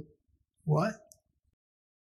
But Adrian ultimately gave us the blessing. It was cool. And like, you know, he says today, like he had no idea that it would turn into what it's turned into. So he was happy to see it, what he had started with Pat to continue to live on. Pete, Peter has the eye of the tiger, so he's uh, you know that that sort of tracks with his personality. Yep. So you get back involved with with, with Mass Appeal. Now, how, at what point did you become a, a partner in Mass Appeal? Was that part of the relationship with Pat and Adrian, or did that happen afterwards? Well, I was a partner with Pat and Adrian with the magazine, and then the magazine died. And so when I joined Decon, I became a partner at Decon. And then when we started Mass Appeal, then I was a partner at Mass Appeal. Yeah, Okay. new company, Okay. knew everything. I mean, I, I'm the one who brought Mass to the table, so I should be at the table. and how did you guys uh, end up getting Nas involved? You know, Peter and Nas had a bunch of interactions um, over the years, and um, Peter was constantly talking to Nas about what we were doing and stuff. And Nas said, "Cool." I mean, I at that point I didn't know Nas as well as Peter for sure, um, so they had a relationship, and um, Nas signed up and has been a serious ambassador, like you know, serious meetings. I mean, uh, Lucian. I remember having a serious meeting with Lucian uh, in, in Universal, and they wound up investing a bunch of money in us. But it's funny, before the deal went down, someone major at the company pulled me aside and said, I want to ask you a question about your issue with so and so record executive. And I said, I don't have an issue. It's not a big deal. It's over something really silly. Like, I've got no beef. But if they want to be mad at me over uh, a fresh dressed or whatever, you know, whatever. But it's silly. So that was a lesson in learning how deep people's relationships are in the game. But here I was with Peter and Lu- and Nas meeting with Lucian about like doing this deal with them investing in us, and like we have this big conversation, and Lucian leaves the room, like we're like looking at each other, like eating and shit, and like what's gonna happen? They come back, like we're gonna do this deal, right? And so that was like super exciting and, and cool, you know, like coming from where we where I've come from in terms of doing magazines in my bedroom to like having people wanting to invest millions and investing millions of dollars in the company was super exciting, you know. So, but Nas is a very important part of the credibility And I think bringing it full circle, going back to you and him and me, the first cover you did at Mass Appeal was Nas and Large Professor. Yep. Like everything comes full Yep. circle. You know, Mr. Elliott Wilson winds up working with Jay Z. I wind up working with Mr. Nasir Jones. That's crazy. Everything just the way the world works is like there's a rhythm to how things work out, and I just don't question it. I just roll with it. I'm curious when you guys relaunched, it started with, you know, bringing the magazine back, relaunching the website, and it was probably about 24 months from there until Fresh Dressed, your first documentary feature comes out. And what was what was the path of sort of building that both the infrastructure internally and also getting those deals in place and creating that confidence in the marketplace that buyers are, you know, Well, I told Peter that it would take about a year or two to get something on TV because you got to develop, you got to build your relationships. And so I was with CAA at the time. Uh, they were representing me uh, just as a writer and producer. And so um, I told my agent at CAA that I had an idea for a film about hip hop fashion, right? And so he was like, that's a great idea. And so then I called Philip. And Philip actually called me. Philip was working for Pharrell, and Pharrell's clothing company, BBC, was part of a conglomerate that had other brands, right? Iconix or something. Iconix. And so they're having an Iconix meeting, and they're talking about Rocawear, about how they need to make a documentary, a Rocawear documentary, to air on BET, like an infomercial about how Rocawear is cool. And for some reason, Philip raised his hand and said, "I know the guy who should do that. You got to talk to my man, Sacha Jenkins." Another guy in the room who was big cheese in that on Iconix was a guy named Jameel Spencer. I knew Jameel from Vibe. He's like, "Oh, I know Sacha. That's my guy." He was the head, one of the heads of ad sales, right? Right. He said, have him come in. Right. So I come in and they have me meet with Jay Z. And I was like, Jay Z, like, Rocawear is cool and everything, but you don't want an infomercial. You make a film about hip hop fashion in general and have the Rocawear story be a part of that. So I like that idea. Right. And so I told my agent, my agent says, Well, can you get Jay Z on tape? If you can if you can get Jay Z on tape, like we can sell this. So call back, can I get Jay Z on tape? Yeah, you gotta fly to England tomorrow. So I'm on a plane to England tomorrow. It's the end of some big tour. I'm backstage somewhere, and I see Jay Z. He's like over there making the rounds, and he's like not coming towards me or whatever. I'm like, all right, you know how it is, rappers, you know, whatever. You don't want to like sweat them or whatever. But he's a very intelligent guy. He's he's reading the room. He's doing his he's doing his Jay Z thing. He comes over to me and says, "Yo, I, we, I got you. Don't worry. Just have a good time. Don't worry." Someone taps me on my shoulder and hands me champagne, and it's fucking Rihanna. I'm like, oh shit, this is real, right? So that goes down. Everyone clears out. Florence and the machine, this one, that one. We just go in this trailer and I do this interview with Jay Z for like 20 minutes. And so we make a sizzle with Jay Z on the tape. We're about to go out, and then Jay Z's whole game changed. New manager, new Meneilly's not in it. This one's not. And I knew John Meneilly because he did money management for my man Chaka's band Orange 9 Millimeter. So when I ran to Meneilly in England, he's like, "Oh, you- you're, you're good." So he made sure it was good. So all these relationships I had from different worlds, you know, from Vibe with Jameel, from Philip from like Hardcore and Graffiti, from Chaka from Money Management, his band, all that shit That's crazy. that's how that cocktail came together. And so then um, CAA took it out, and I met with a guy named Vinny, Mal- Vinny Malhotra, who's an Indian brother from New Jersey, who's a big exec at CNN Films. He's like, I love Brand Nubian. I was like, oh shit, we just hit it off. He got what the he got the film instantly. He was like, we're gonna do this. That's how that happened. So we do that, and that Fresh Dressed has opened so many doors. So, say, what what were the sort of biggest learning moments for you as a as a first time feature length director? you know, lear- learning how to manage the team and sort of what I said earlier about like finding talented people and letting them flourish. Like I didn't really know to, I mean, I didn't really know that many editors or, or, or DPs or whatever, right? So it was learning, I mean, everyone on the team was great, but like learning how to manage all that was the biggest challenge at that point. But um, I mean, we, we traveled to France. We did a lot of travel for that film, and I learned a lot in the travel and all the, the moving parts and people. I mean, from Dapper Dan to Daymond John to, I mean, it's pretty broad range of folks that we were able to talk to.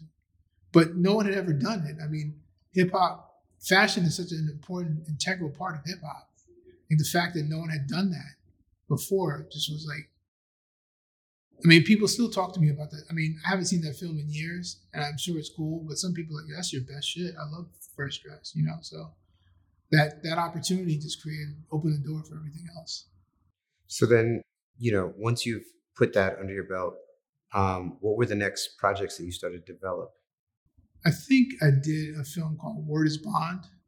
The, this is about the art of rap writing, right? Yeah, um, that was sponsored by, paid for by Sprite. Okay. And wound up on Showtime. But you know, I went everywhere to like Minneapolis and the Rhymesayers guys, to D- Detroit with with uh, Royce, to Nas, to a really broad range of like MCs, and kind of got to understand their process. And then from there, I did a film called Burn Motherfucker Burn. I was gonna say that you then you sort of stepped out and did something outside of the sort of strictly speaking music culture space. You know, one, I'm, I guess I'm curious, how did you and Peter think about that fitting into the mass appeal brand? And then were the studios, um, you know, did they share your ambition to do stuff that was not, uh, you know, so sort of like tried and true? Well, what happened was Vinny left CNN and went to Showtime. So that film was at Showtime, and it's Vinny, right? So he's like, so he trusts you. To have a benefactor, to have a, a patron, you know, he's been a huge patron of my filmmaking. So here's this brown brother once again giving me a shot, saying, you know, this anniversary of the so-called riots in Los Angeles are coming up. Do a film. Can you do it? I'm like, I'm a guy from New York. I don't know shit, but yeah, I can do it. And so there's a lot of hip hop in that film in terms of who I spoke to and the approach. So it's working with language that I know, you know, but I was in in the hood where um, Florence, Normandie, where this one journalist, we went back with the journalist, this white guy who got the crap beat out of him. We went back to the location where it happened. And so I'm in the hood with a camera crew. I don't know shit. And this guy, this drunk guy walks by and starts talking shit. He disappears. He gets on the phone. We get swarmed by like 30 dudes. Like, yo, who the fuck are you with? What are you doing? You can't just fucking come, kids come to the fucking hood and shoot. Who the fuck you? And I was like, yo, from New York, I'm a black filmmaker. What, what, what, movies have you done? I was like, I did a film called Fresh Dressed. Oh, you did Fresh Dressed? All right, you're good. So Fresh Dressed actually saved my ass in the hood. That's crazy. And so, but I learned like, yo, LA, you can't just show up. Like, you got to quote unquote check in. And so you start to see that people in LA in the hood know about production companies and like ask all these very technical questions because you come to the hood, you pay. And I, I didn't pay. I'm, I'm not, and I'm not bragging about not paying. I just had no idea. So me being naive kind of saved my ass, and Fresh Dressed saved my ass. It's crazy. But uh, Burn Motherfucker Burn was something that went beyond hip hop, and uh, also opened doors in terms of people understanding that I can tell stories that aren't just hip hop. Absolutely. So from there, you you know help Peter and you build out a much larger infrastructure at at Mass Appeal where you are overseeing lots of these films. Some of them that you're directing, like the of Mics and Men, the, the Wu Tang story, and others that you're sort of helping to coach other young filmmakers. Um, what was that process like? I, again, I love collaborating with people. Um, so when you have a director that has a, a, point of view, that makes a big difference. I mean, uh, Nas wound up directing Video Music Box. Um, there was another director initially attached to it that didn't work out. And Nas came in and had these ideas. I mean, he grew up loving Video Music Box. So for me, it was natural for me to say, Nas, you should direct this. You know, so he got his first directing credit, but he directed something that was very familiar to him, familiar to anyone in New York who grew up in New York knows Video Music Box. Like that's the shit. And so to be able to be an adult doing stuff like that is was super cool. How do you, you know, over the course of your career, you've had many different permutations of business partners. You know, obviously the relationship with Peter and with Nas uh, has been ultimately very successful for all three of you.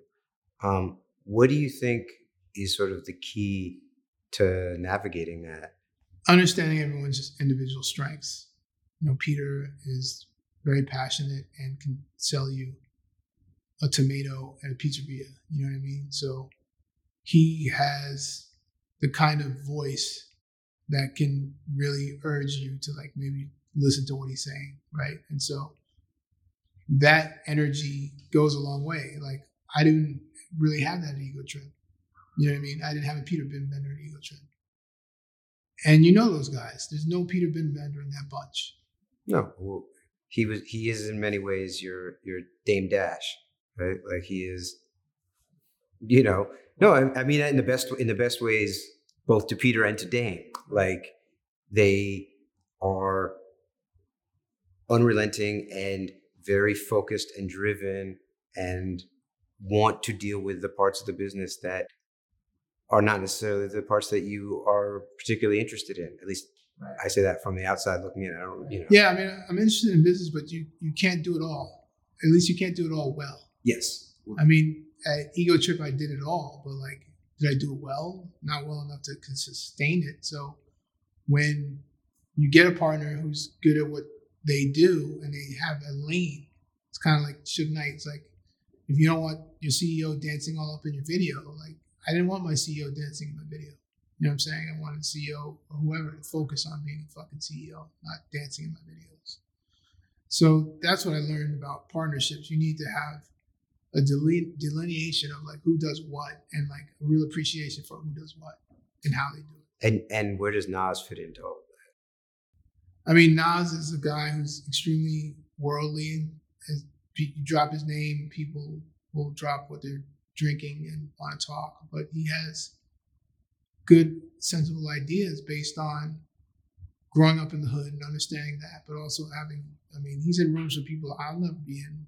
He's, eating caviar I'll never eat, you know? So his experiences in life were definitely valuable to how we shaped things and the approach to the company. I mean, he's, you know, one of the greatest writers of our time. And so to have that association in hip hop, I mean, his his his reach goes beyond hip hop, and people know him everywhere. So, it, Mass Appeal continues to benefit from that association. Uh, you know, to me, your piece de resistance at Mass Appeal is of Mics and Men, um, which is a tremendous achievement in filmmaking um, on any on any and every level, but particularly if you know the intricacies of how Wu Tang works. And I know from coming out of hip hop publishing, for example, The Source famously published the Wu Tang logo in 1997 because they couldn't get the nine guys to agree on one photo.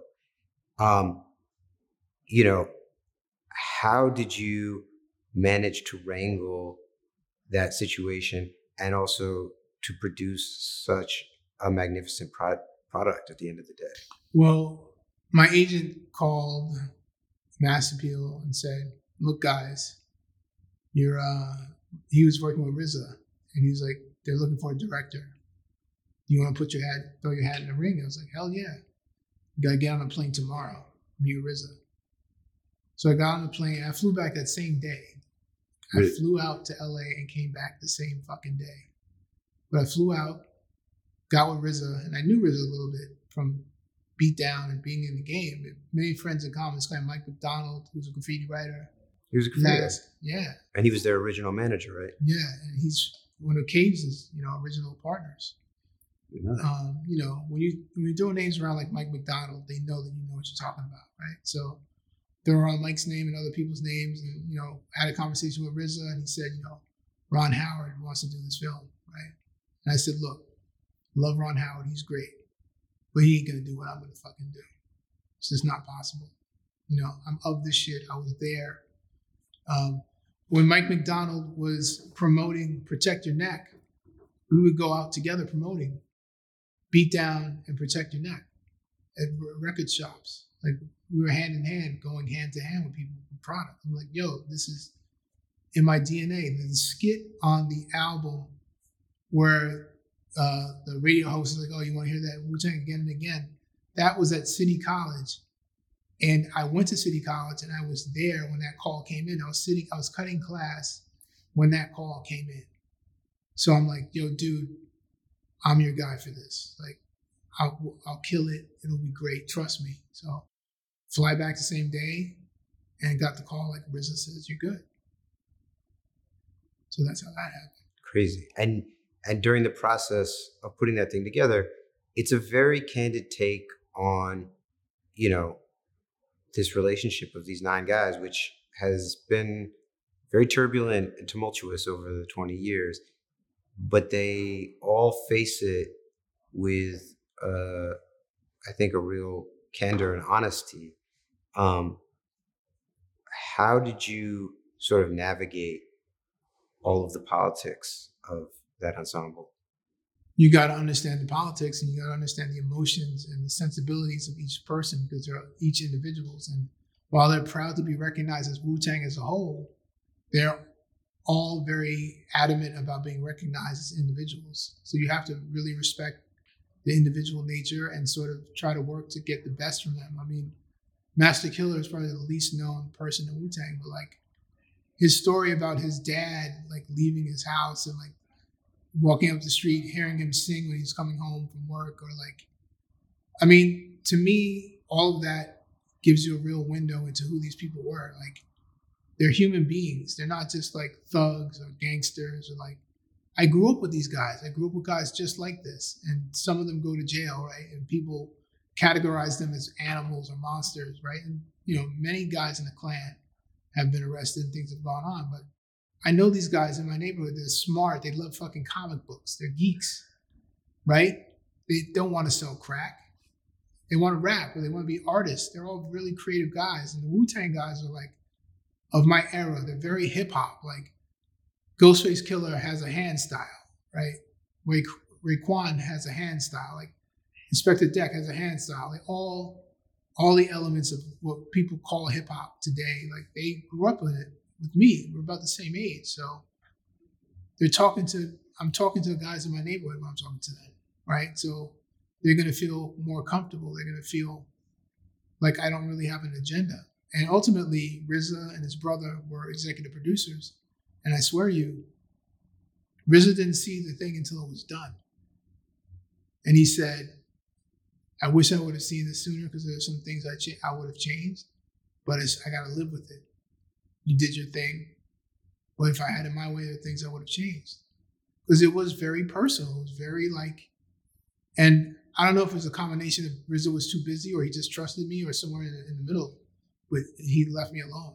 So I mean, it's unbelievable because there are, I mean, there's many parts that give him and all of the members their flowers but there are some unflattering moments throughout the film that really, you know, uh, I'm sure show sides of them that they would probably prefer not be, you know, in this sort of uh, seminal documentation of their, you know, artistry.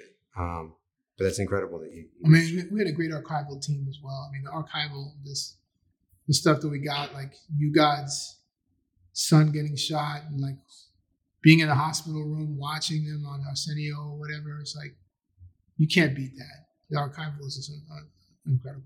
No, I mean, and and the mix of human drama and you know historical context, I think, also really gives the film and and the guys, uh, you know, a, a humanity that is, you know, more than you see in most documentaries uh, related to music broadly and certainly to hip hop more specifically.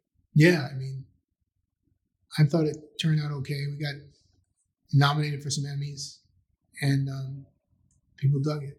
I'd say it tur- turned out better than okay, but that's just me.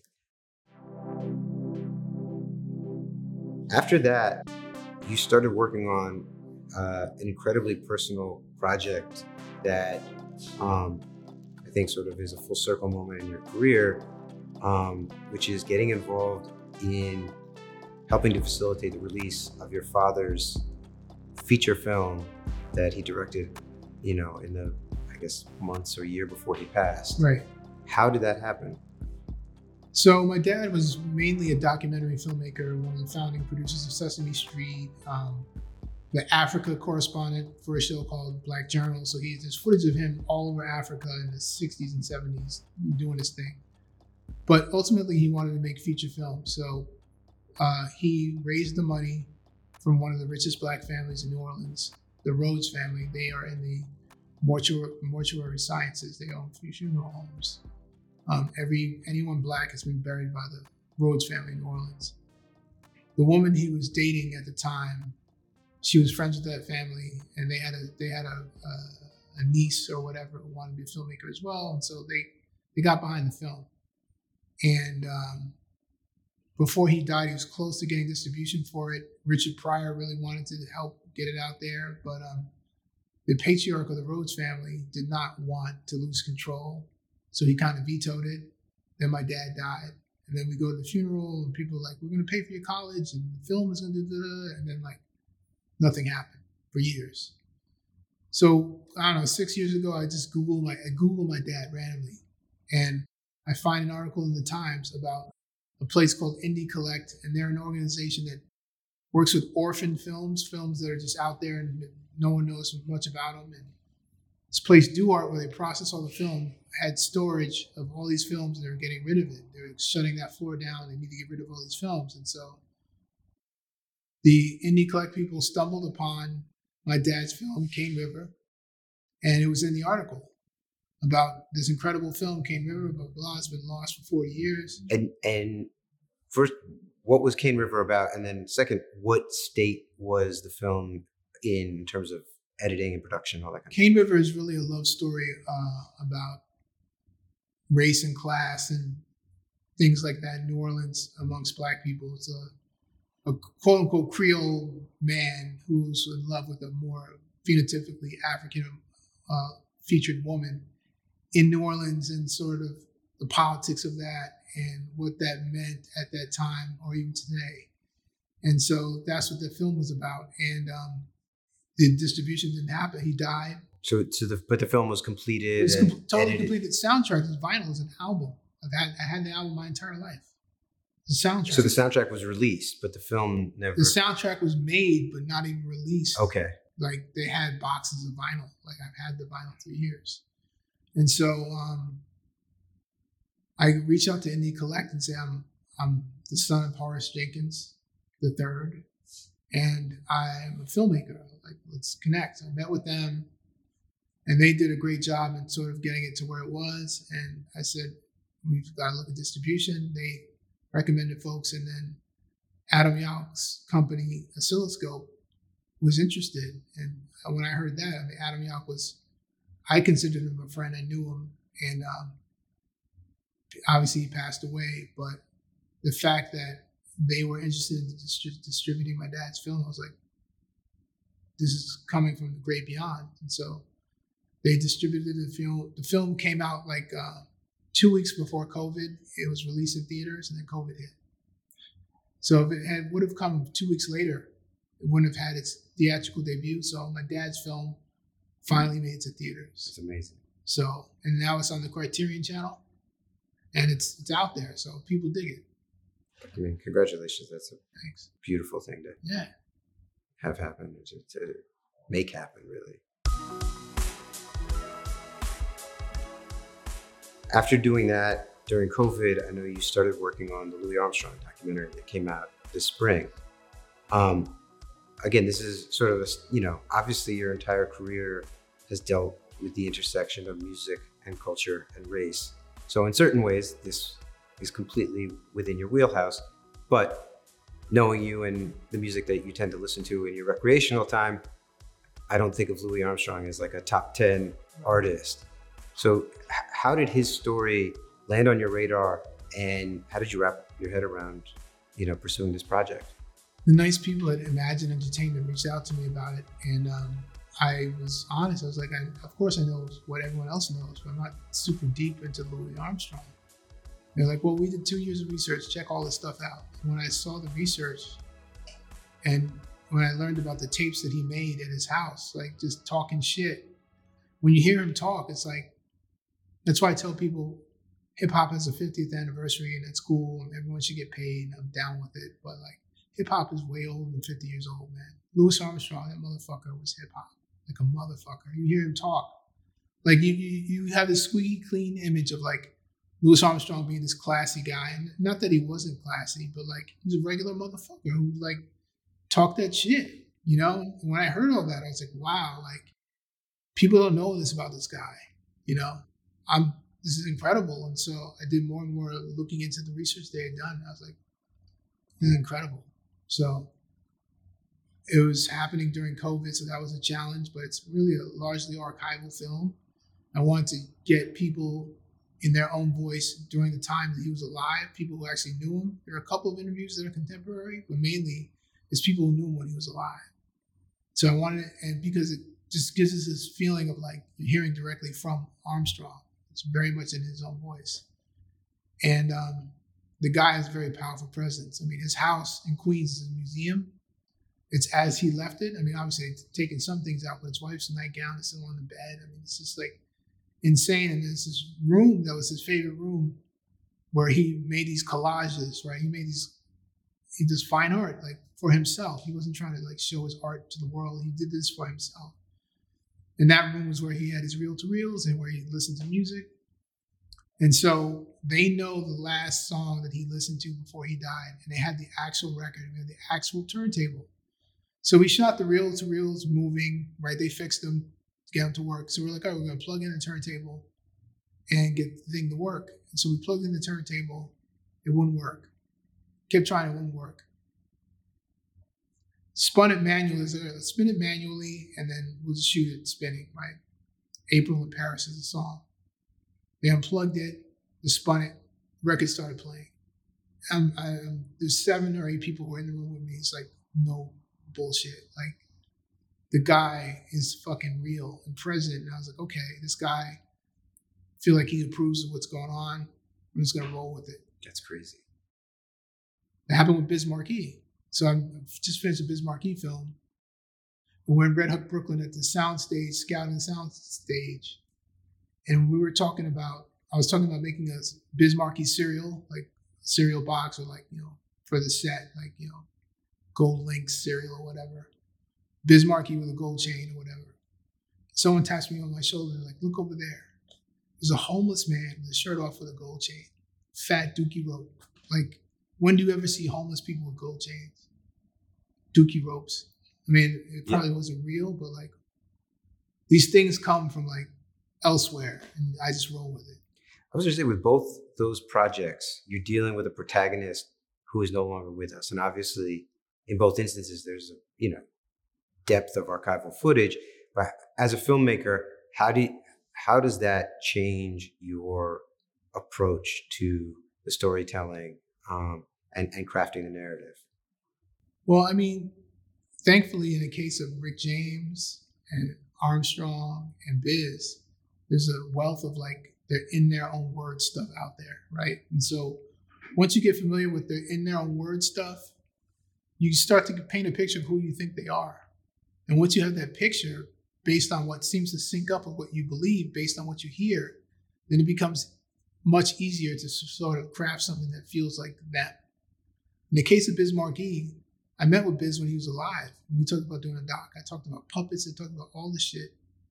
And I couldn't, when he was alive, I couldn't get anyone to bite. He dies. Vinny came through, right? But um, you, I had a sense of Biz from meeting him. You know, we're in the elevator. This Japanese woman has this puffy coat. And he's like, "Can I touch your coat?" He's just like, "Can I, can I touch it?" She's like, "Okay." You know, it's like that's biz. So I wanted to do something that was tonally like him. That's the point. It's always like a portrait. You're painting a portrait of someone. You want the best paints to put that together. You know, and so you you you talk to people who knew him. You talk to people who you don't expect. It's always the unexpected. And so when you interview Rakim, you go back to his high school, and he tells you, I met him in this lunchroom, and he just, you know, everyone tells the story about how Biz, they met Biz in, this, in, their, in their lunchrooms, but he didn't go to their school. That was his hustle, lunchrooms, right?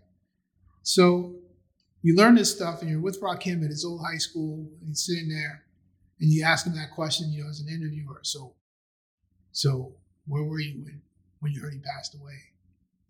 and he fucking just like starts wailing, right? Like he says, right here is where I went. and I just got chills. Like, and he's not like he's not like not cut off the cameras and.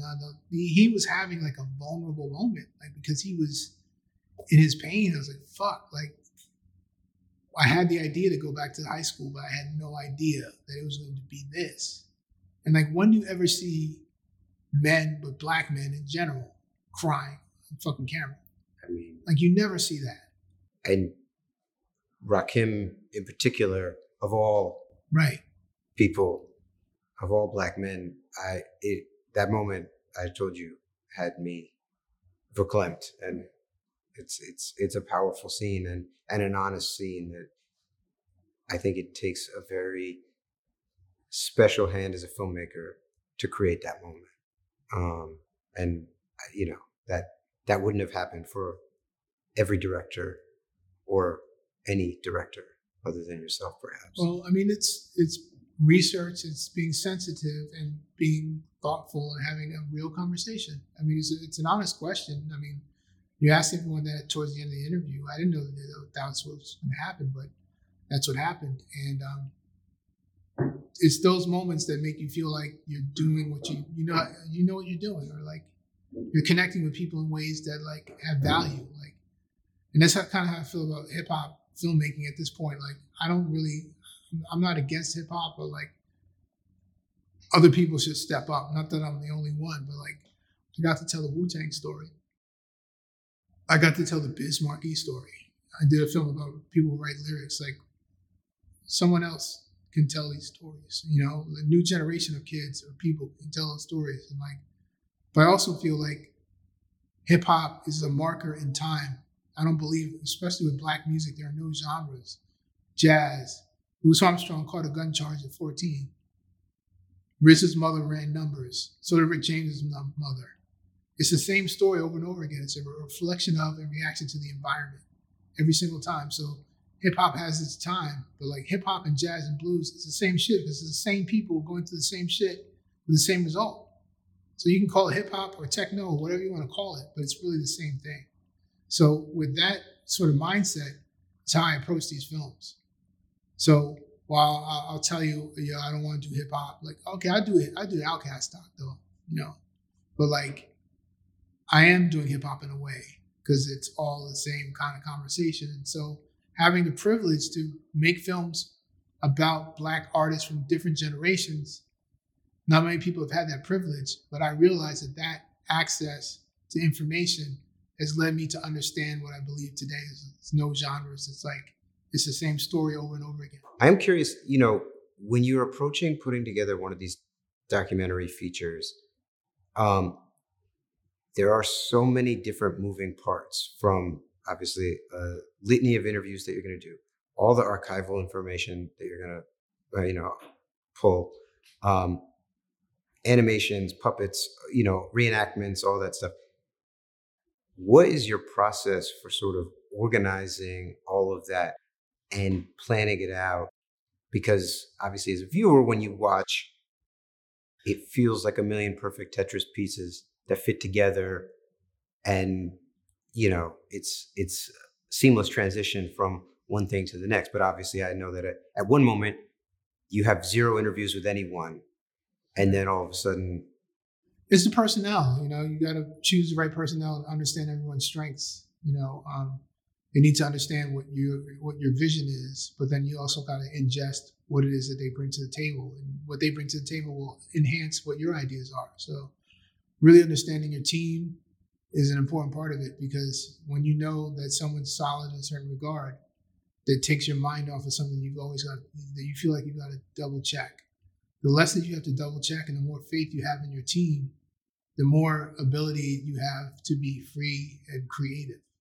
Like with this Biz Markie thing, like, you know, he passed away. He was in the hospital for a year dying, right? And his wife was with him every day. And I learned that through interviewing her. And she said, I have a journal where I documented everything with his hospital stay. Every day I wrote in my journal. So I didn't go into the film saying, I'm going to get Biz Markie's wife to be Biz Markie's wife with a puppet. I went to the, into the film wanting to interview her, and then when I learned that, I said, "All right, I got to recreate the hospital room and I got to get you to be you with a puppet. Weird fucking ask, right? I had no idea if she could pull it off, but she does. And she does because she was there and she loved her husband. And it's a little wacky, but I think it's very biz.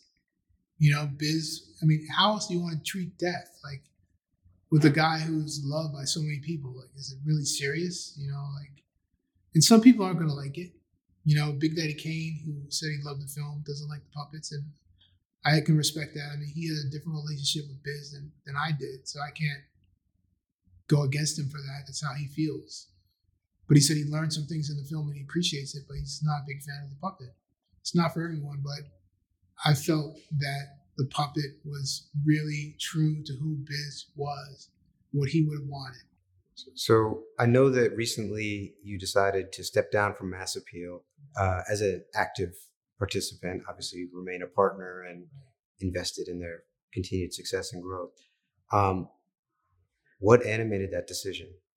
A real desire to, to focus on directing and doing something that's a little bit more boutique and not, you know, 40 employees and all that that goes with that.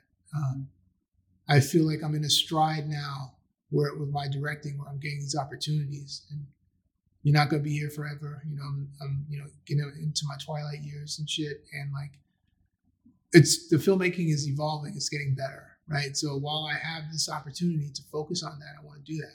It's hard to do that and really give mass appeal what they need. Like they need a person who's not just directing films, but really working to develop ideas and develop shows and stuff. And so I also felt like it's better for mass appeal to have someone who's solely focused on development. So it's like when you're doing development and directing films, it's it's more of a challenge, right? But when the mothership is a motherfucking mothership and there's a lot of mouths to feed, you know, you got to really be on it.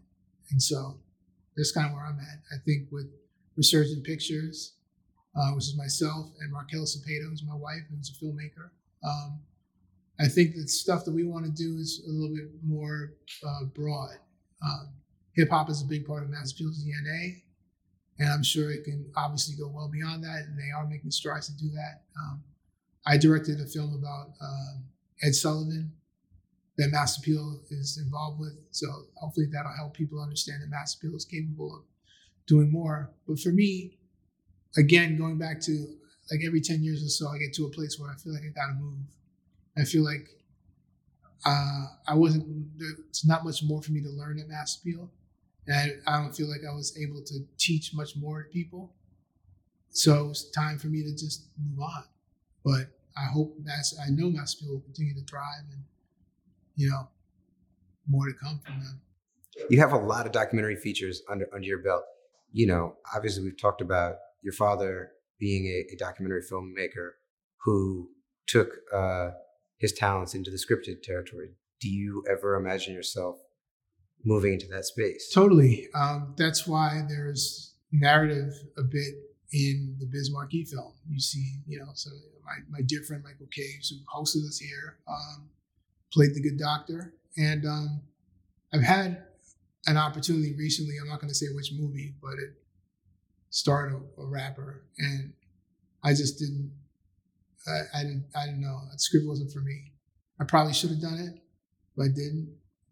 But um, I'm, I'm optimistic that other opportunities will come. So we'll see. Working on it. Cool. That's all my questions. Thank you, Sacha.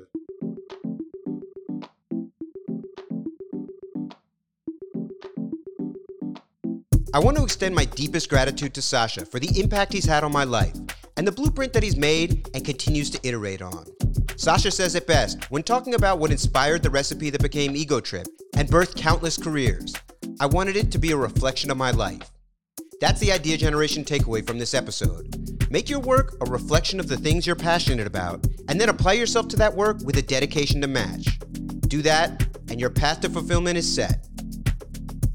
Thank you for tuning in to the Idea Generation podcast.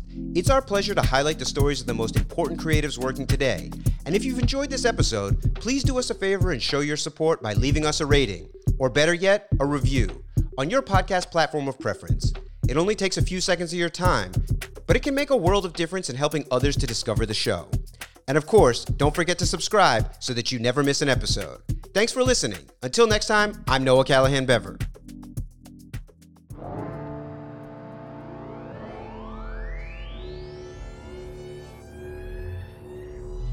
If you're a creative person interested in pursuing a career in arts and entertainment, you won't want to miss the latest episode of Idea Generation. On this week's episode, I sit down with documentary filmmaker, author, and independent publishing legend, Sacha Jenkins. Over the course of a nearly 35 year career, Sacha has directed definitive biopics on the Wu Tang Clan, Rick James, and Louis Armstrong, among many others, and provided a blueprint for covering convergence culture as the founder of the Ego Trip Collective. He's also birthed the careers of myself and countless others. To find out how he did all this and more, tune in now wherever you get your podcasts. And thanks to our partners at Tres Generaciones Tequila for making today's episode possible.